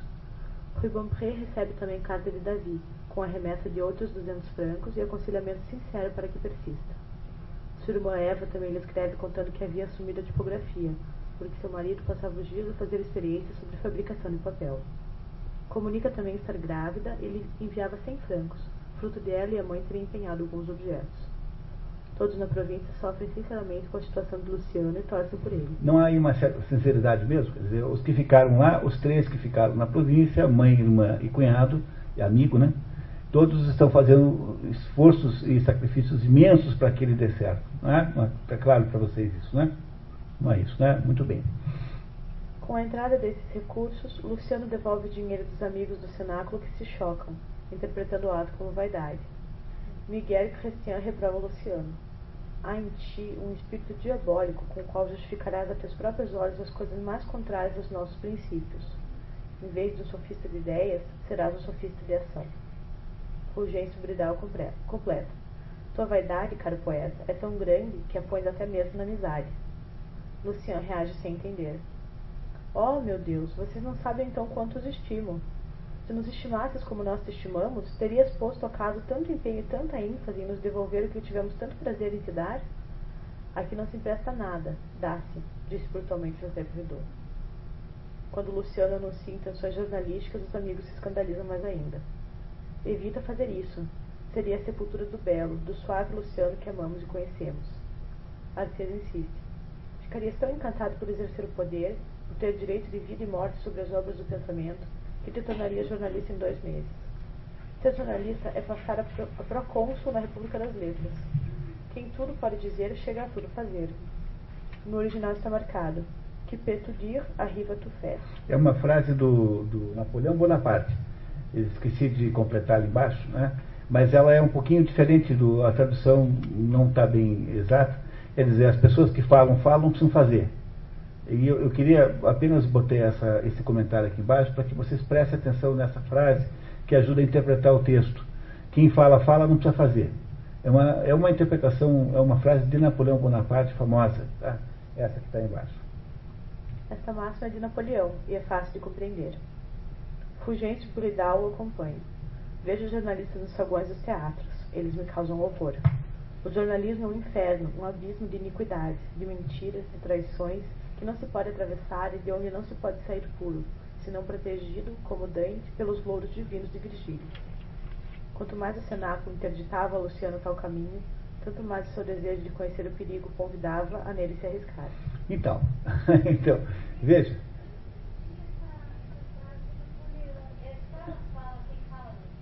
É, é mais ou menos assim. É, é, é assim, isso. É. Essa, esse também é um sentido que essa frase tem. É assim, o sujeito que não, que não, que não faz, fica falando. Então, o falar o isenta de ter que fazer. É isso.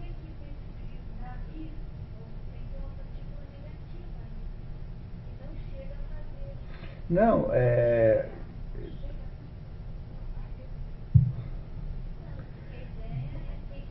é... Vamos fazer o seguinte, eu estou aqui o original, daqui a pouquinho, eu, na hora do intervalo, a gente faz uma pesquisa assim, demora um minutinho, tá? Mas o sentido central dessa frase aí é que o, o, o falar e o fazer são coisas diferentes. E isso é, esse é o ponto que eu queria que vocês não perdessem depois na interpretação comigo aqui dessa história. Mas o que é interessante notar é que está o nosso herói Luciano está em, em dúvida moral, ele tem um problema para resolver. Ele, tá, ele, convive com, ele convive com um grupo chamado Cenáculo, que é um grupo que é, aparentemente estabelece algumas, alguns procedimentos morais e comportamentais que parecem a ele é, difíceis de entender, né? Então, por exemplo, eles deram um dinheiro para ele, ele viu como um empréstimo, mas devolveu o dinheiro e os outros se ofendem com isso. Não é isso? Tá? Não é essa a ideia que está que tá aí? Bom, o que o que está acontecendo com o Luciano é que ele está é, tendo que decidir o que fará da sua vida em Paris. E ele tem como uma influência fortíssima o cenáculo desse Artés, que é uma entidade benigna. No entanto, a entidade maligna que fará o contraponto a ele já vai já aparecer na figura de um jornalista que ele conhecerá justamente naquele restaurante que ele frequenta todos os dias. Vamos ver para onde é que nós vamos então. Tá, continuamos. O jornal visto por fora. Luciano saiu certa manhã com a triunfante ideia de pedir trabalho a um dos coronéis dessas tropas ligeiras da imprensa. O dono do jornal onde trabalhava o Lustor. É, o Lustor na verdade já apareceu. Esse Lustor que fará outro contraponto. Não encontra o senhor Andoche Finot, nem no jornal, tampouco em casa, e espera que Estevão Lustor, no Pricotô, esclareça o mistério que pairava sobre a vida do jornal ao qual estava ligado. Os sonetos. No Pricotô, Luciano conversa com Artés. Quando chega Lustor, ele abandona um amigo e muda de mesa. A conversa com Estevão começa com sonetos e tangencia a situação política da França. Luciano mostra a margarida ao jornalista, que recebe a obra friamente. Comenta o narrador. Se tivesse mais prática na vida literária, saberia que, entre os escritores, o silêncio e a incivilidade em tais circunstâncias denotam a inveja causada por uma bela obra, do mesmo modo que as palavras de admiração demonstram o prazer inspirado por um trabalho medíocre que lhes tranquiliza o amor próprio. É, ele não sabe interpretar nada, porque ele é um sujeito ainda muito ingênuo, então quando o outro elogia é porque é uma porcaria. Porque ele está querendo dizer, ah, incentivá-lo a fazer outras porcarias para ele ficar bem. E quando ele não elogia, é porque está morrendo de raiva de alguém ter aparecido com uma obra boa. Então isso significa que a obra do, do Luciano é boa, porque ele tem talento literário, né, poético. Um bom conselho. Estevão Lustor diz ao Luciano que ele tem capacidade para três poetas, mas antes de conseguir aparecer, terá seis vezes tempo para morrer de fome, se conta com o produto de suas poesias para viver. E resume o recém-chegado sua própria história, parecida com a de Luciano, tendo até vendido um romance ao editor Doguereau por duzentos francos. Conta-lhe que acabaram no jornal de Finot fazendo crítica de teatro barato a troco de tostões e vivendo de vender as entradas que recebia como cortesia dos teatros que queriam recompensar sua boa vontade crítica. É, o negócio do crítico literário ali era assim, ele recebia lá um dinheirinho pra, pela resenha e ele cobria quatro teatros. quatro teatros assim de segunda, de terceira. Ele escrevia então lá uma resenha favorável e o dono do teatro dava a ele vinte entradas de presente. Ele ia lá num cambista e vendia as vinte entradas. Então o crítico vivia do produto da venda das entradas pagas, dadas a ele pelos donos dos teatros que queriam ter boas resenhas, boas críticas no, no jornal. Ah, não é isso? O que está acontecendo com o Luciano? Ele está descobrindo o que, na verdade? Como funciona o mundo. O mundo que ele julgava que fosse recebê-lo de braços abertos apenas pelo seu talento, vai se demonstrando ser um mundo, e quem está sendo guia turístico do inferno para ele, o seu Virgílio, é o Lustó, que faz esse, esse guiamento turístico pelo inferno, mostrando como é de fato a situação real, né? Tá, continuamos. É ignóbil, mas vivo dessa profissão, eu como centenas de outros. E não pense que o mundo político é mais belo que este ofício literário. Tudo em ambos é corrupção. Os homens, neles, ou são corruptores ou corrompidos. Quando se trata do empreendimento mais importante de livraria, o livreiro me paga, com medo de ser atacado. Assim, meus lucros estão sempre de acordo com os prospectos. Quando os prospectos surgem em erupções milhares, o dinheiro entra a rodo no meu bolso, e posso então regalar os meus amigos. Quando não há negócio de livraria, vou jantar no Fricotô. As artistas pagam também os elogios, mas os mais hábeis pagam as críticas. É que, mais que tudo, temem o silêncio. Desse modo é que uma crítica, feita para ser alhures contestada, vale mais e é mais bem paga do que um seco elogio, esquecido no dia seguinte. A polêmica, meu caro, é o pedestal da celebridade. Outro dia me contaram que tem alguns críticos no Brasil que cobram para falar do, do qualquer livro, e tem uma tabela que cobra para falar bem, mal ou neutramente. E eu achei que era piada, mas é verdade, tá vendo? Às vezes falar mal de um livro, às vezes pode ser o modo desse livro ser promovido. Um escândalo em torno do livro pode ser, de repente, um modo como você acaba vendendo o livro. Então, acabou de dizer, acabou de descobrir que os críticos estão a soldo de interesses comerciais, e que não são É, autônomos de modo nenhum, não é? Então as ilusões estão cada vez mais perdidas aí, mas ainda faltam muitas. Esperem e verão, tá? Filha. Lustó, com sinceridade total, continua a explicar ao jovem escritora todas as hipocrisias, mentiras e misérias a que se precisa devotar na profissão de jornalista. Assim é que, quanto mais medíocre for um homem, tanto mais rapidamente subirá. Lustó insiste em que, embora Luciano possa estar vendo algum interesse oculto nos seus conselhos amargos, eles são ditados pelo desespero do condenado que não pode sair do inferno, e emenda advertindo que Luciano há de lutar sem tréguas, se tiver talento, porque sua melhor sorte será a de não o possuir. O jornalista emenda, para a decepção de Rubempré, que ele deve encontrar um livreiro bastante ousado para imprimir as margaridas sem esperança de pagamento, e o convida para o encontro naquela noite onde estariam, entre outros, um dos reis da livraria, e o misterioso Finot. Reparou o que ele disse para o outro? Assim, olha, o melhor jeito de você dar certo agora é não ter talento nenhum. Então, se você alguma vez sentiu que o mundo moderno é assim, o mundo balzaquiano parisiense de mil oitocentos e vinte também era. É de que ó, o talento não garante absolutamente nada na vida, que a vida não é feita desse critério. É isso, é um pouco das ilusões que estão desaparecendo na cabeça do Luciano aqui. Mas ele não começou a ver o que é desilusão. Ele vai começar agora nesta, nesse encontro que o, ao qual o, aí o Lustó o está convidando. Depois do encontro numa livraria da moda, iriam ao teatro e depois jantariam na casa de Florina, atriz amante do jornalista, que estrearia naquela noite dramalhão, o alcaide em embaraços. Luciano está confuso. Não se sabia colocado entre dois caminhos diferentes, entre dois sistemas representados pelo cenáculo e pelo jornalismo, dos quais um era longo, honrado, seguro, o outro semeado de escolhos e perigoso, cheio de charcos lamacentos onde sua consciência teria de se conspurcar. Seu caráter levava-o a escolher o caminho mais curto e aparentemente mais agradável, a empregar os meios decisivos e rápidos. Não via, naquele momento, nenhuma diferença entre a nobre amizade de D'Arthez e a fácil camaradagem de Lustó. Ou seja, o Luciano não compreendia que aqui é o momento em que ele teria que decidir duas maneiras de fazer as coisas. Uma, a do cenáculo, que era voltar para alguns critérios, com alguns princípios, é outra a que esse Lustó aparentemente representava. E essa é a dúvida que ele precisa resolver. E qual é o caminho que vocês acham que o Luciano vai escolher? O Lustó ou o cenáculo? Ou, provavelmente o Lustó, mas isso nós só saberemos depois do café. É, daqui a quinze minutos, se vocês estiverem ainda aí, tá? Vamos lá.